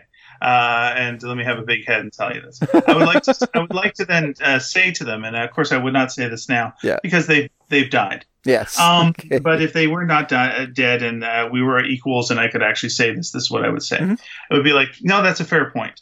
Uh, let's. Why don't you write down ten uh, famous people you admire? You write those ten people down. Okay. Now you uh, just tick off those who you think don't didn't have a big head. Didn't think a lot about themselves. You just Yeah. tick that off there. Okay. Well, Jesus, maybe. Well, thought it was son of God. Pretty good. So you did have that going for him. So okay, let's let's put that back there. All right, now the rest of them, and uh, yeah, there you go. So, but yeah, it's like don't be a jerk about it. yeah. No, but you have to have some sense of like I deserve to be here, yeah. you know. Yeah. And there's a lot. There's a lot to that. There's a lot to that. There's no one who's like, you know, been the president of anything who hasn't like, you know, you got to get over that thing about like, no, you gotta, you, you just, you should be here. You're the best person for the job. You should be here. Oh yeah, and It's I like- can I can honestly tell you that I do not deserve any good thing that's ever happened to me in my life. There's nothing good that's ever happened to me that doesn't make me feel guilty and worthless. So I've been I've been very carefully brought up. very Okay, well, that's- carefully that's brought a- up. and that's of course but you but you do also realize like there's a there's a you standing to the side going but that's bullshit you know that's bullshit right Oh, it, it, he's. I mean, he's become there, but it's very difficult because it's so inculcated in my my thinking. You know that that you know the idea of I'm not worthy. That uh, yeah, it's very it's very tricky. It's very tricky. I don't there- I don't recommend it as a as a way to raise children. Okay, all right. Well, how about this then? Where are you going with that? Uh, so, so, so think about like anything, and you don't have to say these things out loud. Sure. But like, think about anything that's good in your life. Yeah. All right. And do you deserve that? Okay, you've said like, no, you don't deserve that. Mm. Fair enough. Yeah. All right. Now, what I want you to do is think of anyone else in the world that you know Yeah. who has that same thing. Yeah. And then think, do they deserve it? Okay. And now go, why do they deserve it? exactly. and you do not deserve it. Sure. What's the difference? okay let, let me just say you know obviously intellectually i can understand those those things but i'm talking about as an emotional internal life right Right. so like my reaction to praise is to cringe Of course. because that's wrong that i'm getting praise Sure. i shouldn't get praise from people right so those you know it's just those are careful you know like you say like you don't want to get a big head and how do you get a big head people complimenting you that's that's Because imagine, imagine if you had a big head, what would happen? Oh, oh, oh my. God. Oh my god! What Right? would you do? You might actually like be happy and creative, or be productive, or yeah. It's just oh my gosh, what could happen then? Could you Oh. imagine? It'd be fun if like you won an Academy Award and like you went up on stage and the and and and as you're being handed the award, the person who's handing you the award goes, "Don't get a big head about it," They do say that. and then uh, and then just uh, let you do your thing. Your uh, "Don't get a big head about it" comes when the music plays you off. You- and you're like, "Oh, they Okay. liked me," and now they're saying, "Shut up." Yeah. Do you think the envelope they're handed has their name in it? Oh no, it's just a little letter telling them not to have a big head. Yeah, it's uh, it's it's it's actually them, and it's it's a drawing of them with a huge head, and then it's like a circle with a slash through it. Yeah. It's like, oh yeah, yeah, yeah, yeah, big head, and we know that because we know a couple people that won Academy Awards, and so they've got their don't have a big head uh, uh, envelopes still. Yeah. They got to look at it every so often where they're like, hey, we won an Academy Award, and went ah ah ah, and like, oh, you're right. The, Yep. the, the sad part to me about people who don't want you to get a big head is that so much of their their motivation is is envy or fear that you will in some way outshine them, and that's so sad. You know that you don't that you wouldn't want Well, your children to to outshine you. I think there's a bit of it that they don't want you to be a jerk, and then everyone will think you're a jerk. You're the kind of jerk who'll be bragging about all your stuff. There's a, Maybe there's a there's a fine there's a fine line, I suppose. Uh, but you know, yeah, maybe it's just just encourage your kids. But like, be- yeah, but I think, but yeah, like I said, I think you can encourage your children without without creating monsters, and I think that you can have be self confident and be and have a sense of humility or or a sense of you know a, where you belong in in in, in life. You know, I, I don't know. I just I don't think they're mutually incompatible myself. no, I'd agree. And, I'm not talking Napoleon level. I'm just talking you know like regular level big headedness. Yeah, it's been a weird thing with uh, doing stuff like this podcast and uh, and again like the the comic book and other weird little things. Like again, just recently doing I've been doing daily drawings and and just been getting such nice feedback uh, uh, as to all of it. And in none of those things did I did I ever think like people would give a damn like at all. You know, like doing this podcast, like you know, uh, people. Again, it sounds like we're bragging, and fi- fuck it, I will, I will. Don't get a big Um, head, Ian. I, w- I will get a big head. Oh, no. people, people have written us songs. Yes, People have m- multiple people have written us songs. yes, People have done the most beautiful art for us, like amazing art, Yeah. uh, beautiful little sculptures. yes. You know, um, just just you know, we've we've just had guests on that blow my mind. You know, the fee- the letters people write us are just so amazing. Yeah. like all this stuff, and and and and I, whenever whenever I do something that's you know kind of heartfelt and you know sort of sincere, that sort of thing does uh, does come up, but I never expect it at all. Yeah. and then it's always like uh, quite the surprise. And you go like oh okay there's a there's a there's a connection. You just make these connections with people.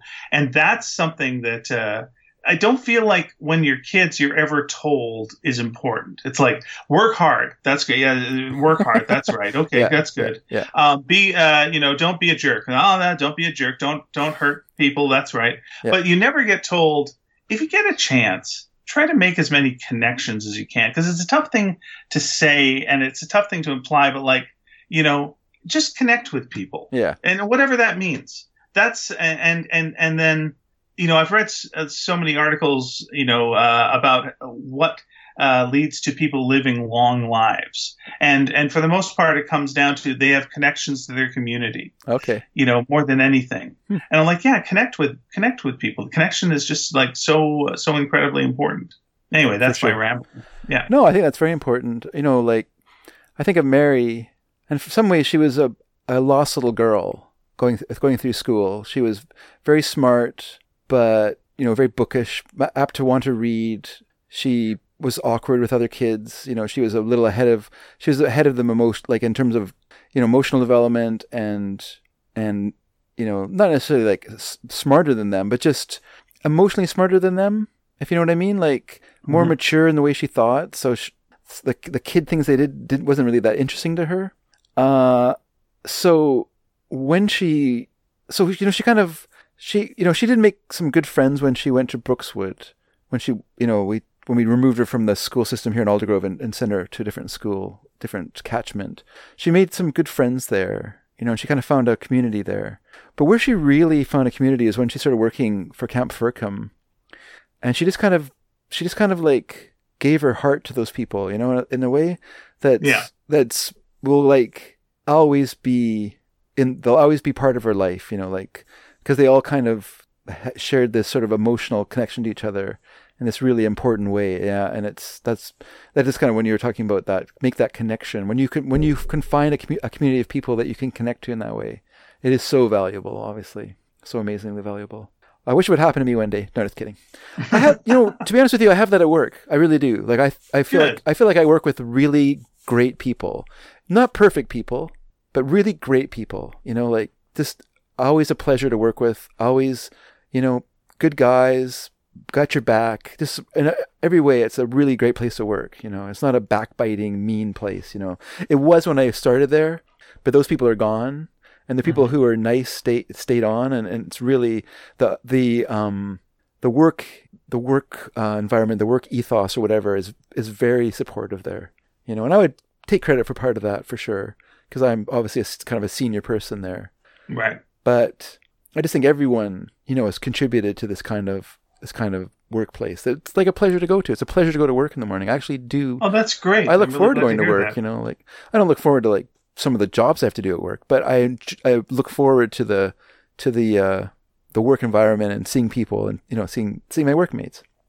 All right, number eighteen, they embrace diversity. So emotionally intelligent people recognize that EQ comes in all different packages, shapes, and sizes. So that makes sense. So we're not we don't just limit ourselves to like you know I only I only listen to men.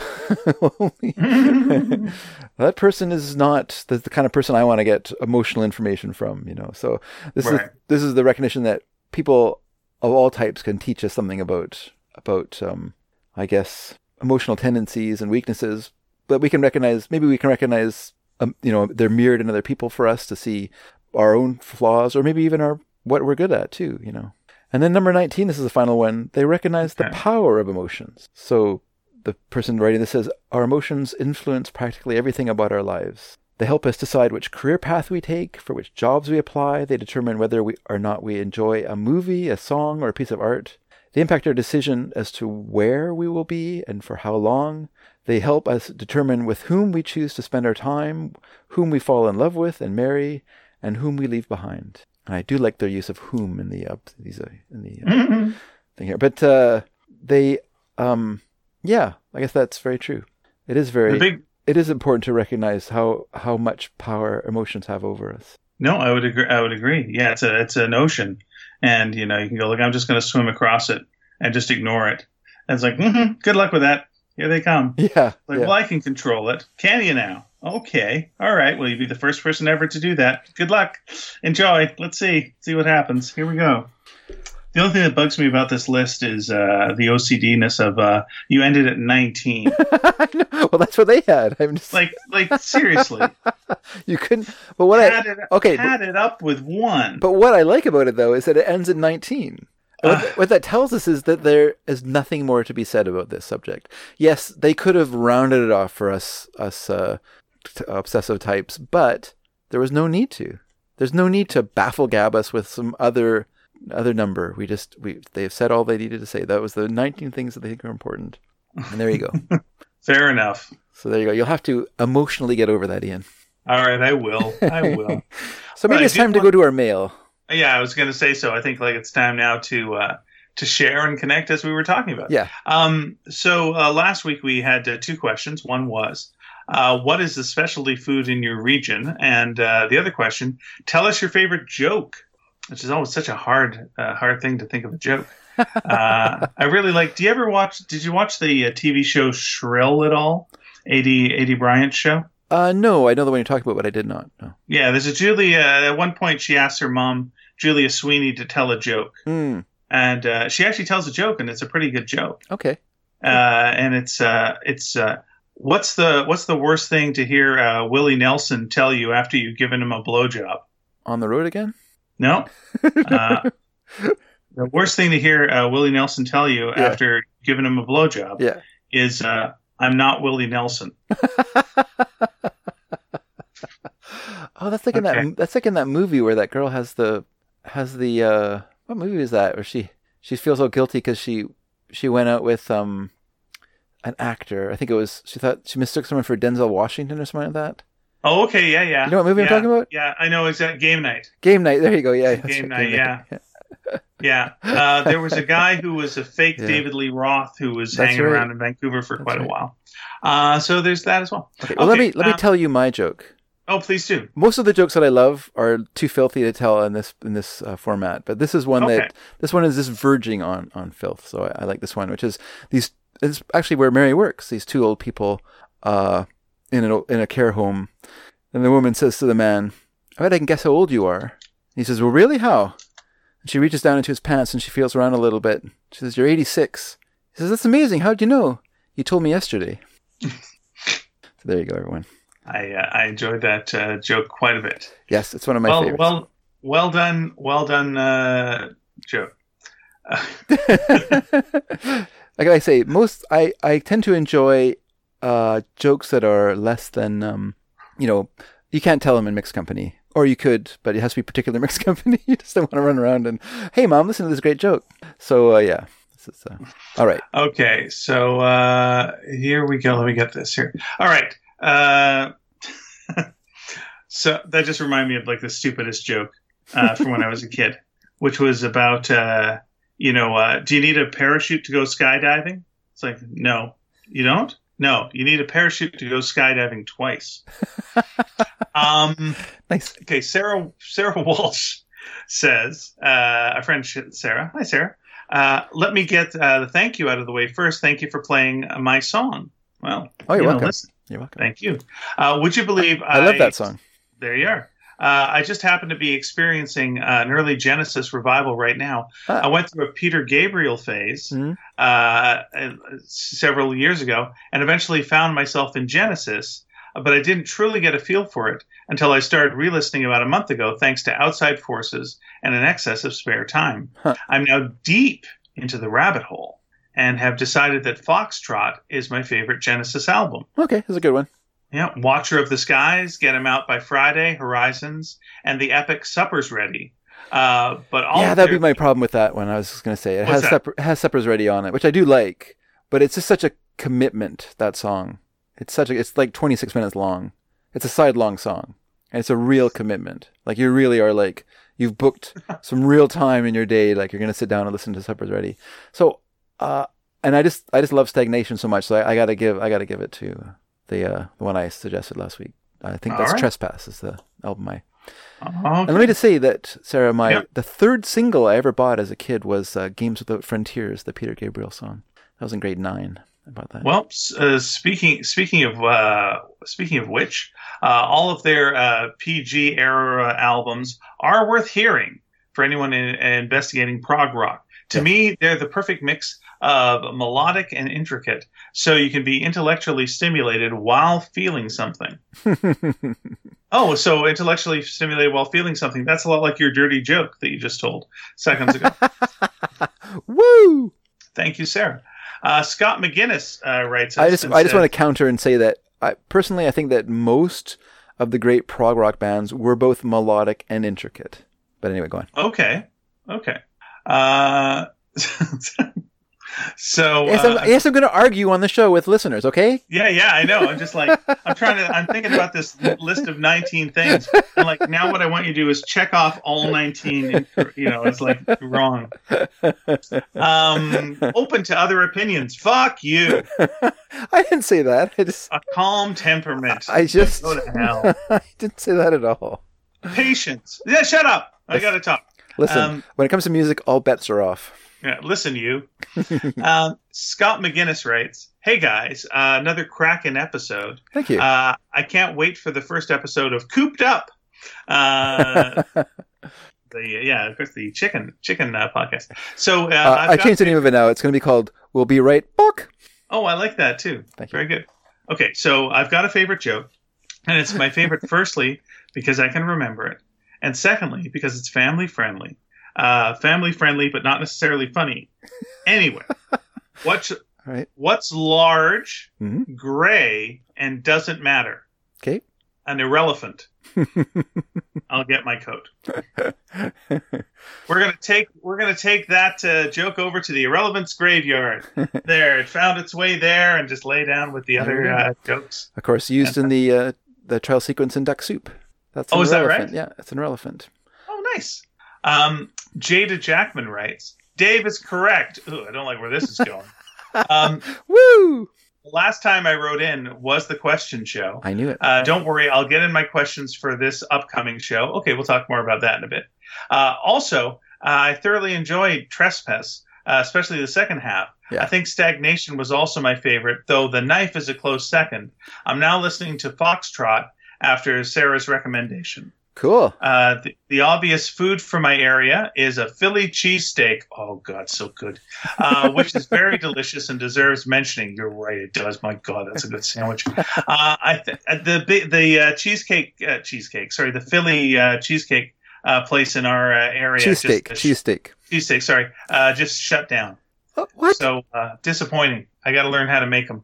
I got to learn how to make them. What place was that? Uh, The one we used to go to over on Yeah, in downtown there? Cheese, cheesesteak uh, Factory, yeah. whatever it's called. No, it's called the Cheesesteak Factory. Emporium uh, World. the Philly cheesesteak stakeout. Uh, now, so it, now, the- sorry, the Philly cheesesteak. This is going to be a dumb question, but I just want to make sure. This is a dumb question. Is it in Philadelphia that it is best known? Why did I ask that? I just it, it, it is, yeah. okay. And, uh, so if you went to Philadelphia, that's where you would find like the ultimate Philly cheesesteak. Obviously, because of the name. I'm so embarrassed I asked it, but I don't know why I asked it. Doesn't matter. I was just wondering if I just wondering if it's one of those things that like it got a name, but it's not really like based in where it was from. It just was given that name because that was like an you know what you know what I mean? Like the, yeah, it doesn't matter. Doesn't matter No. anymore. no, no, no. You're uh, you're not you're not wrong. And uh, Made a damn fool of myself. and also, I think there's like the two big Philly cheesesteak um, uh, restaurants that are kind of like across the street from each other, and I believe like one has like mushrooms and one doesn't. Like it's and, and that's the big difference. Okay. And they're uh, rivals, like bitter rivals, you know. But of course, nice rivals as yeah, well. yeah. Uh, but yeah, It's good publicity. Good uh, publicity. Yeah. Uh, yeah. So let's just make sure. Uh, yeah, yeah, yeah. It's uh, yeah, it's uh, originally from Philly. That's absolutely yeah, that's right. Okay. Uh, chopped steak, Italian roll. Uh, the exact story behind the creation is debated, but by some accounts, uh, they uh, people own a hot dog stand. They made the new sandwich. Uh, cab drivers, all yeah, all this bullshit. Uh, but yeah, there's some sort of controversy as to like what actually goes into it. Okay. And also, do you use the American cheese? Do you use the cheese whiz? Do you use the provolone? Mm. And oh boy, do they get into all that nonsense. Don't even start. Don't even cheese start, whiz. Dave. No, cheese whiz is actually like a very common. A lot I of people think be- that's the traditional. It's pretty way. salty. It's pretty salty. It may be, it would probably be pretty good. Yeah, it's, uh, I've I've had it with cheese whiz. It is pretty good. Mm. Um, I think uh, I think the food the Pennsylvania, New Jersey area does quite well is hoagies or sub sandwiches. Uh, I guess you don't call them grinders. Um, a very simple food, but whenever I have one around here, it's so satisfying. I think we get the right ratio of filling. I usually go for the Italian hoagie. That sounds really good, actually, to me Yeah, right now. does. Yeah. Um, man. Uh, thank you so much, uh, Louise. Okay, just something to say. Uh, that's where my mis- my my confusion came from because Jada mentioned New Jersey, and I Okay. I always forget how close all those places are over there.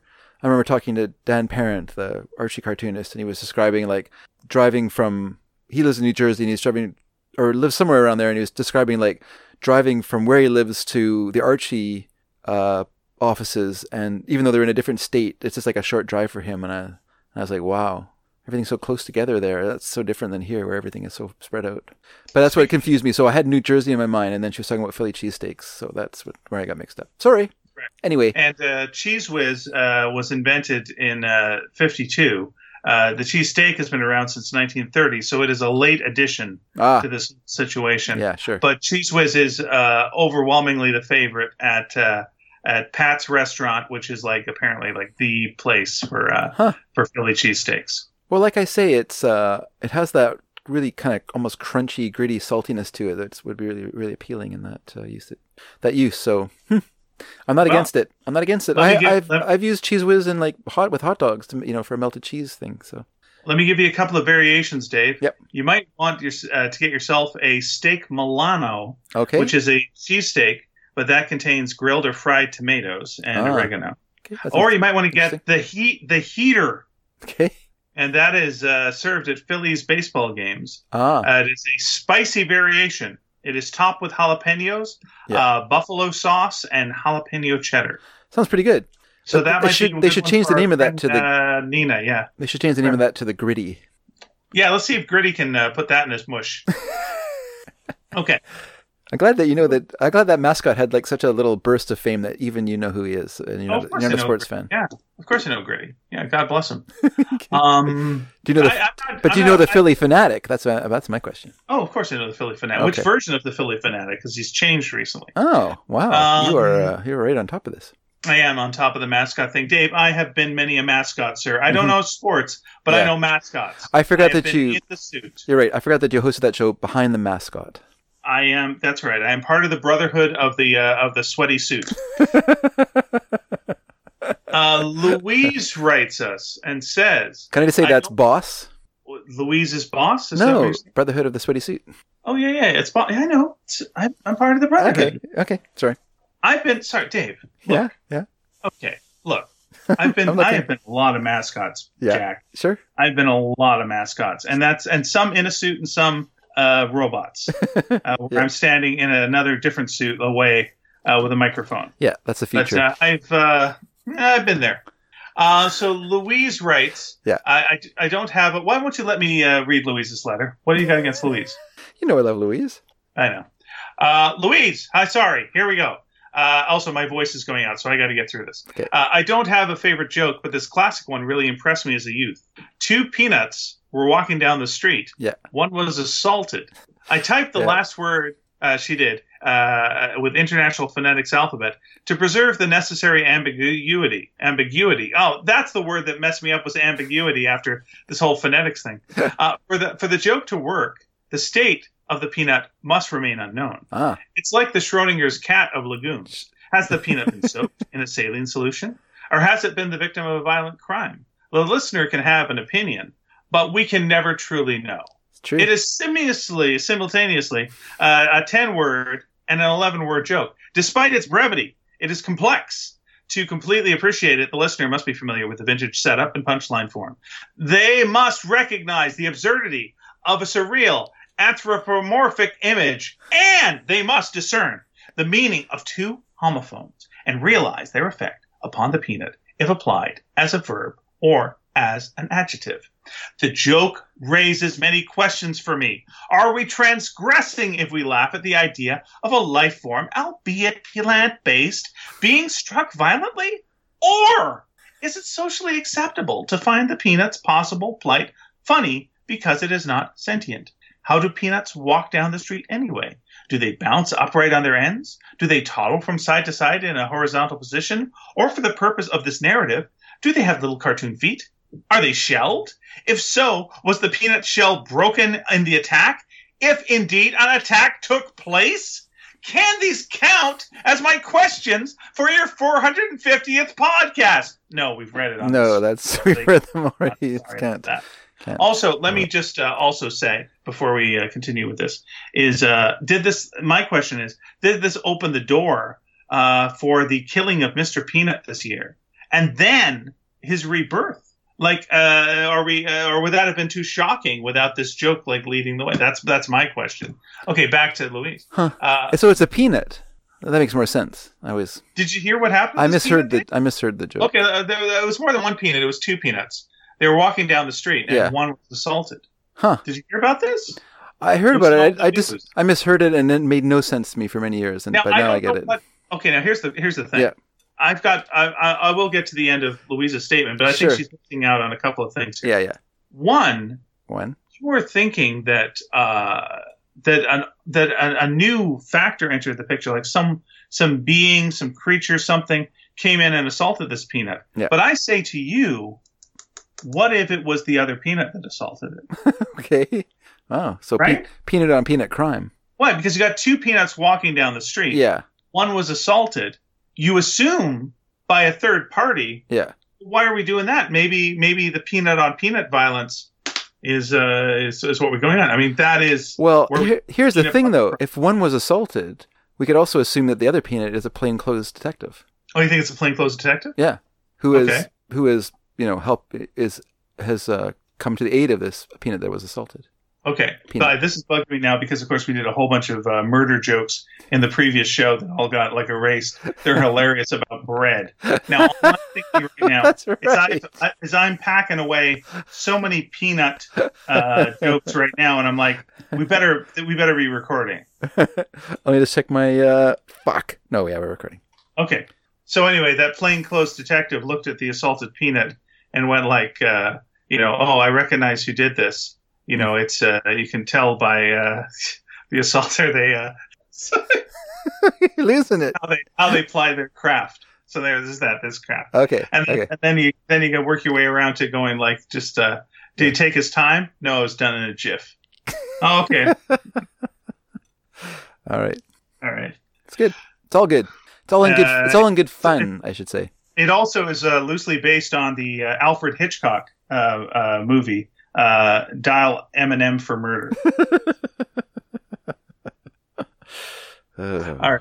Uh, BTW. I did a search to see if the joke was attributed to anyone, but could only find out that it started appearing in print in 1958. I was happy to learn that Stephen Colbert called it a perfect joke in a 2016 interview, and I was reminded that it appeased, uh, appeared in uh, Monty Python's Funniest Joke in the World sketch as a weapon of joke warfare that proved ineffective when translated into German. That's where I first uh, translated translated uh, from German into English actually, because Hitler tells it in the uh, in the sketch. ah, very good. He says it was assaulted peanut. He he feels he feels obliged to add that peanut, and that's what spo- spoils the joke right there. Very good. Two peanuts were walking in the park. One was assaulted. Peanut. Oh wow. Okay, so we actually it took place in the park. In the in his telling, yeah. Huh. Huh. Interesting. I believe. Okay, so, I, you know, um, I had to go back and watch, which is a pretty good sketch. The funniest, the the joke that you know, so funny it kills people. But uh, and also, here's a weird thing about that sketch: is it's when they discover the the joke, it's modern times, but then the joke is used in in in warfare in order to fight the Germans. So apparently, the show is predicting a later World War III with us fighting a Hitler type.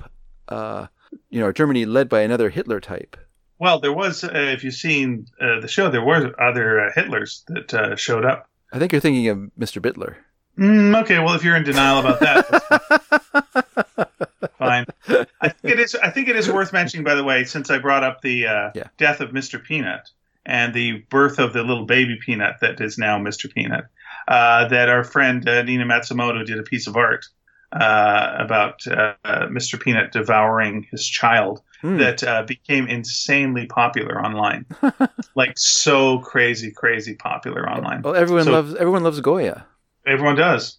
Uh, Laurel Robertson writes, a specialty food uh, where we live in North Carolina is barbecue. Generally, it's shredded pork, and the sauce is yeah, I know, is more vinegar uh, based than sweet. This sounds guess- this sounds great. Vinegar based, hey? Yeah, Hmm. send us a send us a recipe, please. Uh, I guess that's what makes it different from other places. Uh, the thing I thought was odd when first choosing it from the menu, uh, when first moving here 20 years ago, is that unless specified, it does not come on a bun. What you get is a mound of the barbecue meat on your plate, apparently uh, dolloped out using a large ice cream scoop. with the sides like coleslaw and beans. I assumed it would be a sandwich. Other than uh, other interesting uh, local fave is liver mush. I'm not sure uh, what it is, this uh, pressed meat product, other than some poor animal's liver, but it is sliced and fried. Full disclosure, I have not yet uh, tried this uh, stuff. Can I can I ask a can I ask a question of, of Laurel? Okay, go ahead. I can't answer for her, so No, that's right. up. So this is I'm just putting this out there, which is is this uh, liverwurst that she's talking about? Yeah, is that because that, that that's what it sounds like, right? Like a pressed liver. Like it sounds like Yeah. it sounds like it's like a sausage type. I I'm a big fan of liverwurst, so I'm not a fan of liver. Like I would never eat liver. I've eaten it once my entire life, and once was enough. But I do like liverwurst quite a bit. Actually, I, I in a bout of nostalgia, I bought some a, a couple months ago and eat it with crackers quite heartily. Yeah, we we have that with um, crackers or uh, bread, and we also have a little bit of cream cheese on there with that. Nah, nice. Very very Yep, that's a good one. Very good. Uh, uh, favorite joke, this is Laurel, Mhm. is one my dad likes to tell. A mushroom walks into a bar. Bartender, hey, we don't serve your kind. Mushroom, why not? I'm a fun guy. It's good. It's a good. It's a good dad joke too. So I heartily approve. It is a, it, it is an excellent excellent joke. Uh, Todd uh, writes, uh, thanks for your Trollope recommendations. I'll probably Oh, you're welcome. Oh, there you go. I'll probably start on Dr. Thorne this weekend. Your mention of J.B. Priestley also inspired me to check out the BBC, pardon me, Radio 4 production of an Inspector Calls available on Audible. Oh. And that was pretty good too. I've never Uh, read. I- I've never. Don't think I've read any any Priestley. Well, Just this book. So an inspector calls. I'll have to put that into my my reading list. write it I'm gonna look it down. I'm gonna look it up Write it down in pen. because Priestley wrote. I think that he wrote a Alec Guinness movie that I like a lot. Until the ending, it has a terrible ending in my opinion. But um, I can't remember what it's called. I think it's called like Last Holiday or something like that. Where, Okay. Where his character think is given a he's basically given a, a death sentence by the doctor, and Mm. he uh, I can look it up look it up on Wikipedia here just so I can find it. Filmography. Oh, this. Da, da, da, kind hearts and coronets. Last Holiday. Last Holiday. Here we go. So it's called Last Holiday. It's a 1950 British film featuring Alec Guinness in his sixth starring role. The low-key dark comedy was written and co-produced by J.B. Priestley. Huh. So Priestley was okay with it's um here's what it's about. It's about George Bird, Guinness, an ordinary, unassuming salesman of agricultural implements who inexplicably speaks with a posh public school accent, visits a physician for a routine checkup and is told he has Lampington's disease, a newly identified condition which allows him only a few weeks to live. He accepts the doctor's advice to take his savings and enjoy himself in the little time he has left to him. A bachelor with no family or friends, Bird decides to spend his last days at an upmarket residential hotel among its elite clientele. By chance, a salesman in a used clothing store has acquired two suitcases covered with international labels. The cases are full of a deceased lord's bespoke tailored wardrobe that perfectly fits Bird. Bird acquires the wardrobe and luggage that give him the appearance of a wealthy gentleman. Yeah, so the movie from there is sort of him being able to insert himself into this elite society, and his whole life changes and turns around, even though he only has a few weeks to, li- to live. And the movie has a twist, but I don't really like the twist very much. But uh, I do. It's it's really quite entertaining up to the twist, anyway. So there you are. Last holiday. If you ever if it was ever playing on TV anywhere, and I doubt it will be, I only saw it because I grew up in Canada, where we used to, where CBC played British movies at night. Was all they had in their library, I guess, their film library, all British movies. So, uh, but it's quite good anyway. Sorry, go on. No, it's all right. Uh, so, regional specialty for food cashew chicken, a staple of Chinese restaurants in the U.S. that, oddly enough, originated in the American Midwest. Yeah, like uh, General uh, Chow chicken or Chow. I don't know how to pronounce that. Uh, that's also uh, an American thing. Many, many Chinese foods that you would call Chinese foods uh, did uh, originate in the States. So good for you. Um, and favorite joke. Now, Dave. Yep. I'm going to leave a little space here because I'm going to do a little jamming afterwards on this, okay? Okay, okay, So just need a little tiny room, a little bit of room, sure. little tiny bit of room. Okay, so here we go. Favorite joke. Uh, Descartes uh, walks into a bar. The bartender asks, Would you like a drink? Descartes says, I think not. And poof, he vanishes. Oh, Now let me continue. Okay. Then a horse walks into the bar. Uh, bartender goes, "Why the long face?" And uh, the horse goes, uh, and then uh, and then the bartender goes, "Huh." I put Descartes before the horse. very, very good. Thanks. Uh, Edward Dur- Fun with philosophers. What happened when Nietzsche walked into the bar?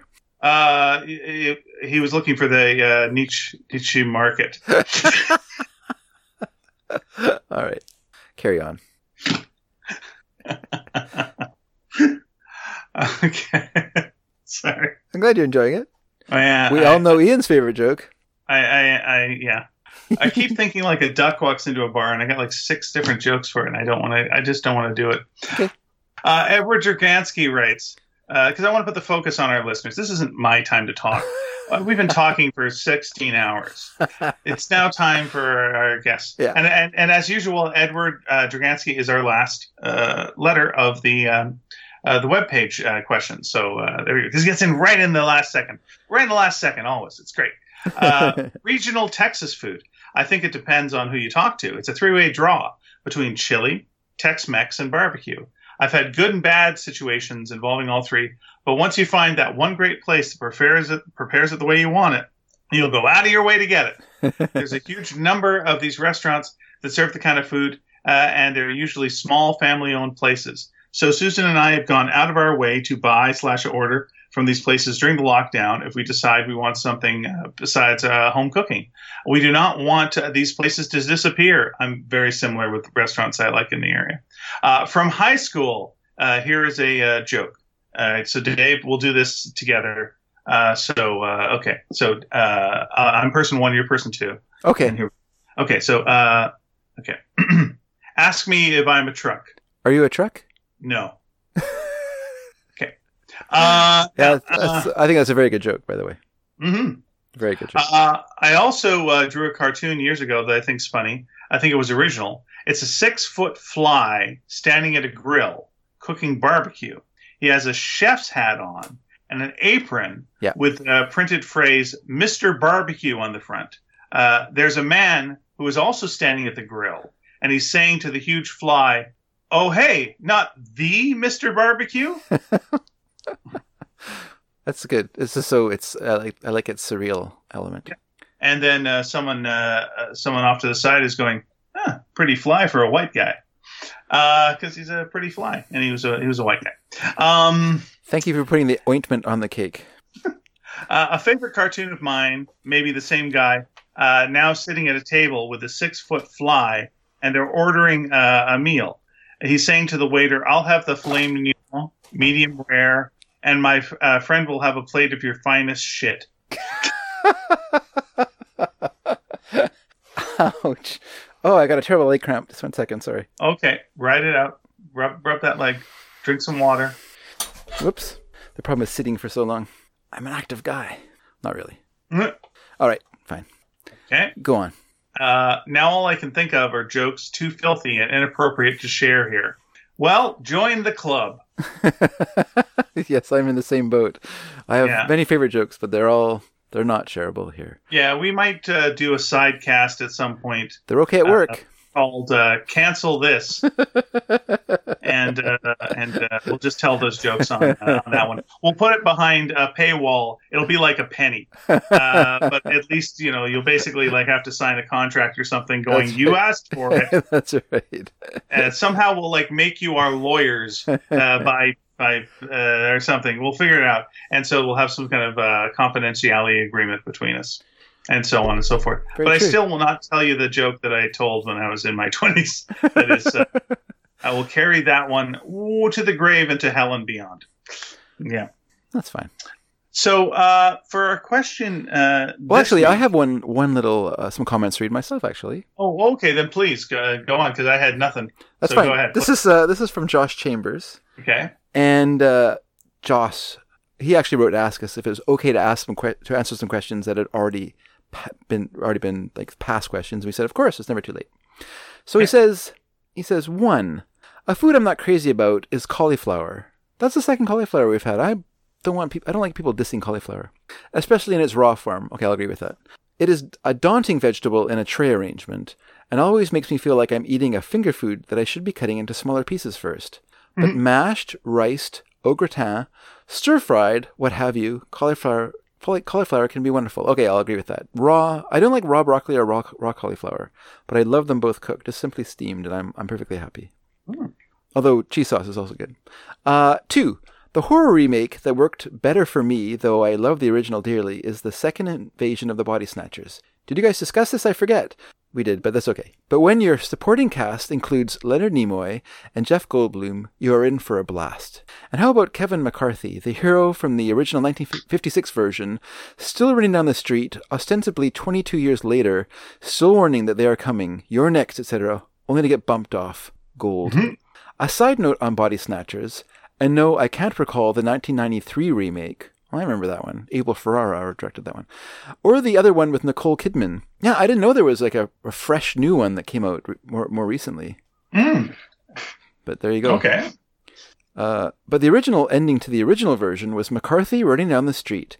There was no wraparound with him at the hospital in the beginning and conclusion, and certainly no real concern from the authorities. So when Donald Sutherland scream rat finks on Veronica Cartwright in 1978, it's more or less what director Don Siegel originally envisioned in those wild Joseph McCarthy Red Scare days. We are doomed. And if you guys did discuss Body Snatchers, my apology. And no. it's been a it's been a long week. And to your sub sub question, I've been planning on putting polybags on all my old Mad, Spy, and assorted car magazines for years. I now have the time. If it gets really wild, I may consider rebagging my old comic book collection. It's been 30 years since they went into the long boxes, and they could probably use a refreshing. Yeah, if they're still there.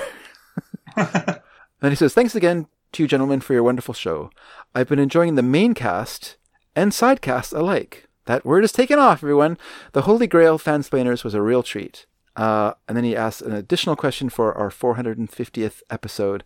And Ian, that's a good, that's actually a good uh, segue that Josh has given us. But I assume okay. that you want to ask a question, which is the question for this week is In your life, did you make a major emotional change? Okay. If you know what I mean. Like, did you make like a, a did you sort of like willingly change yourself in some emotional way? Does that make sense? Yeah, for sure. Okay, I'm curious. I wonder. Are you? You're not. Are you asking me right now? No, I'm asking you... our listeners. I'm, I'm okay, good. Listeners. This is our question of the week. I think we've already talked about this, so I feel like we both told our stories. I'd like to hear some from listeners if they care to talk about uh, it. I'm going to go for a sub question here. Okay. Uh, since we since we're uh, we're discussing questions, mm-hmm. um, what is a question you get asked a lot. Ah, cool. Yeah. Huh. So there we go. We got those two questions. So what is uh My, again once again uh, what's a question you get asked a lot, and what's an emotional change? Sorry, what's a sorry what kind of change? Uh, what is an emotional change you made in your uh, do, or yeah? Tell us about an emotional change you made in your life. An emotional change you made in your life. Very good. And if you want to uh, write to us, here is how you do so you can go directly to our webpage, sneakydragon.com, and there's a message boards there, a message board there underneath every one of our episodes. Uh, we'd love to hear from you there, and we'll usually respond in some way. Maybe we'll do that. If not, uh, read them on the air. Uh, you can also uh, write us on the email at sneakyd at sneakydragon.com, sneakyd at sneakydragon.com. We're on Facebook because you kind of have to be still uh, Sneaky Dragon there. And on uh, t- Twitter, we're at, at sneaky underscore dragon. Or even on Tumblr, uh, sneakydragon.tumblr.com. Uh, and uh, yeah, any of those ways is uh, fantastic. We're coming up on our 450th episode, as has been mentioned. And so we are looking for uh, questions. It's our all question episode. Uh, we are hoping, knock on something, that by that point, uh, you know, maybe we'll be able to actually see each other physically. Maybe that will happen. That'd be nice. We'll, we'll we will see how uh, that goes, and not just Dave throwing Australian chocolate on my steps, laughing like a maniac, and driving off, going "fuck you." It was, uh, it was, interesting that he did it that way. It was uh, still nice to get the chocolate. Quite sure. frankly, it was yeah. delicious. Thank I, you, uh, King. I like to, you know me. I like to make an exit. Indeed, you do, and it is uh, much appreciated. Uh, by the way, thank you, uh, and I will get back to this in a second. Thank you to everyone who has uh, commented on our Fansplainers episode, um, the recent one, the uh, Holy Grail. Uh, Python and the Holy Grail episode. Quite a few comments on there, so thank you so much uh, for that as well. Yeah, and keep um, your eyes open on on our various forms, because Facebook and Twitter, for our next poll so you can vote on what movie you'd like to, us to talk about. Absolutely. Uh, but uh, as for the 450th episode, uh, we're just looking for questions, basically anything you want to ask us, and we will answer uh, whatever you want to ask us. You can ask us multiple questions. That's cool. Uh, we will then draw at the end randomly uh, from uh, uh, some pants we have, and uh, and uh, the winner will get prize uh, prize. What will the prize be? Oh, what won't it be? Uh, sneaky dragon things, uh, lots of things, stuff. Put things in an envelope. Uh, we'll send them to you. Pieces of meat, uh, some grass, That's a lie. That's a lie as uh, a well. little bit of mud. Nope, uh, that's some, not happening. uh, some uh, some uh, one of Dave's chicken eggs. Do you know how much it costs to ship mud? I, I really don't know. Oh, I honestly don't know. Uh, but uh, we will also be including in there uh, uh, the the next issue of Exorsisters, Cool. uh, which is going to be kind of a rare thing. So we're going to put that in there. We're going to have like uh, stickers. We're going to have buttons. Uh, we're going to have oh so many things. You won't even uh, be sh- be shocked at the things. So uh, please Yes. enter and then uh, give us your. Uh, if you do win, we'll ask you for your uh, address and whatnot, and we'll uh, send you things. Ask past winners. Do we send this stuff? We do. We're not bullshitting. Oh, there's We've nothing. been around. Yeah, there's nothing I like better than putting that in the mail and sending it to someone. It's a Yeah, great, we've been it's a great this for, feeling. like, Eight years. You know, uh, we uh, we don't we don't uh, lie. Yep. How dare you? How dare you? uh, so that's what we're going to be doing. So uh, so so please. Uh, send us your questions and we'll do that, or just respond to anything from this episode. You know, we we gave you those two questions. That's just a starting point. Uh, you can talk about anything that we talked about, and uh, and I apologize to you for not being able to hear our stories and all my hilarious bread jokes. Uh, it was a whole thing about bread murder. Oh, just imagine how funny it was. Uh, but, uh, but unfortunately, we erased it. So yeah, there you go. Um, is there anything else you wanted to mention before we wrap up, Dave? Number twenty. Keep your emotions in check. That's right, exactly. Keep them in check, damn it, hockey style. Take the take them to the take them to the boards. Check them hard, high stick them. Uh, there you go. Exactly. Uh, thank you so much uh, for your kind attention, everyone. Uh, stay safe, stay healthy. Uh, we love you guys. Uh, I've been Ian, I've been David. and uh, this has been Sneaky Dragon. We did another one. It's done. Bye. Bye, everyone.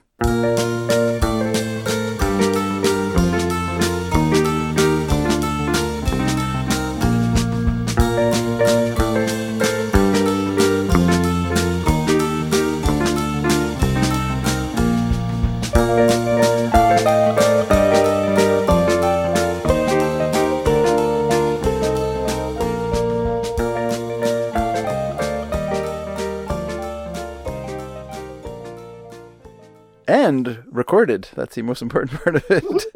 yay, yay.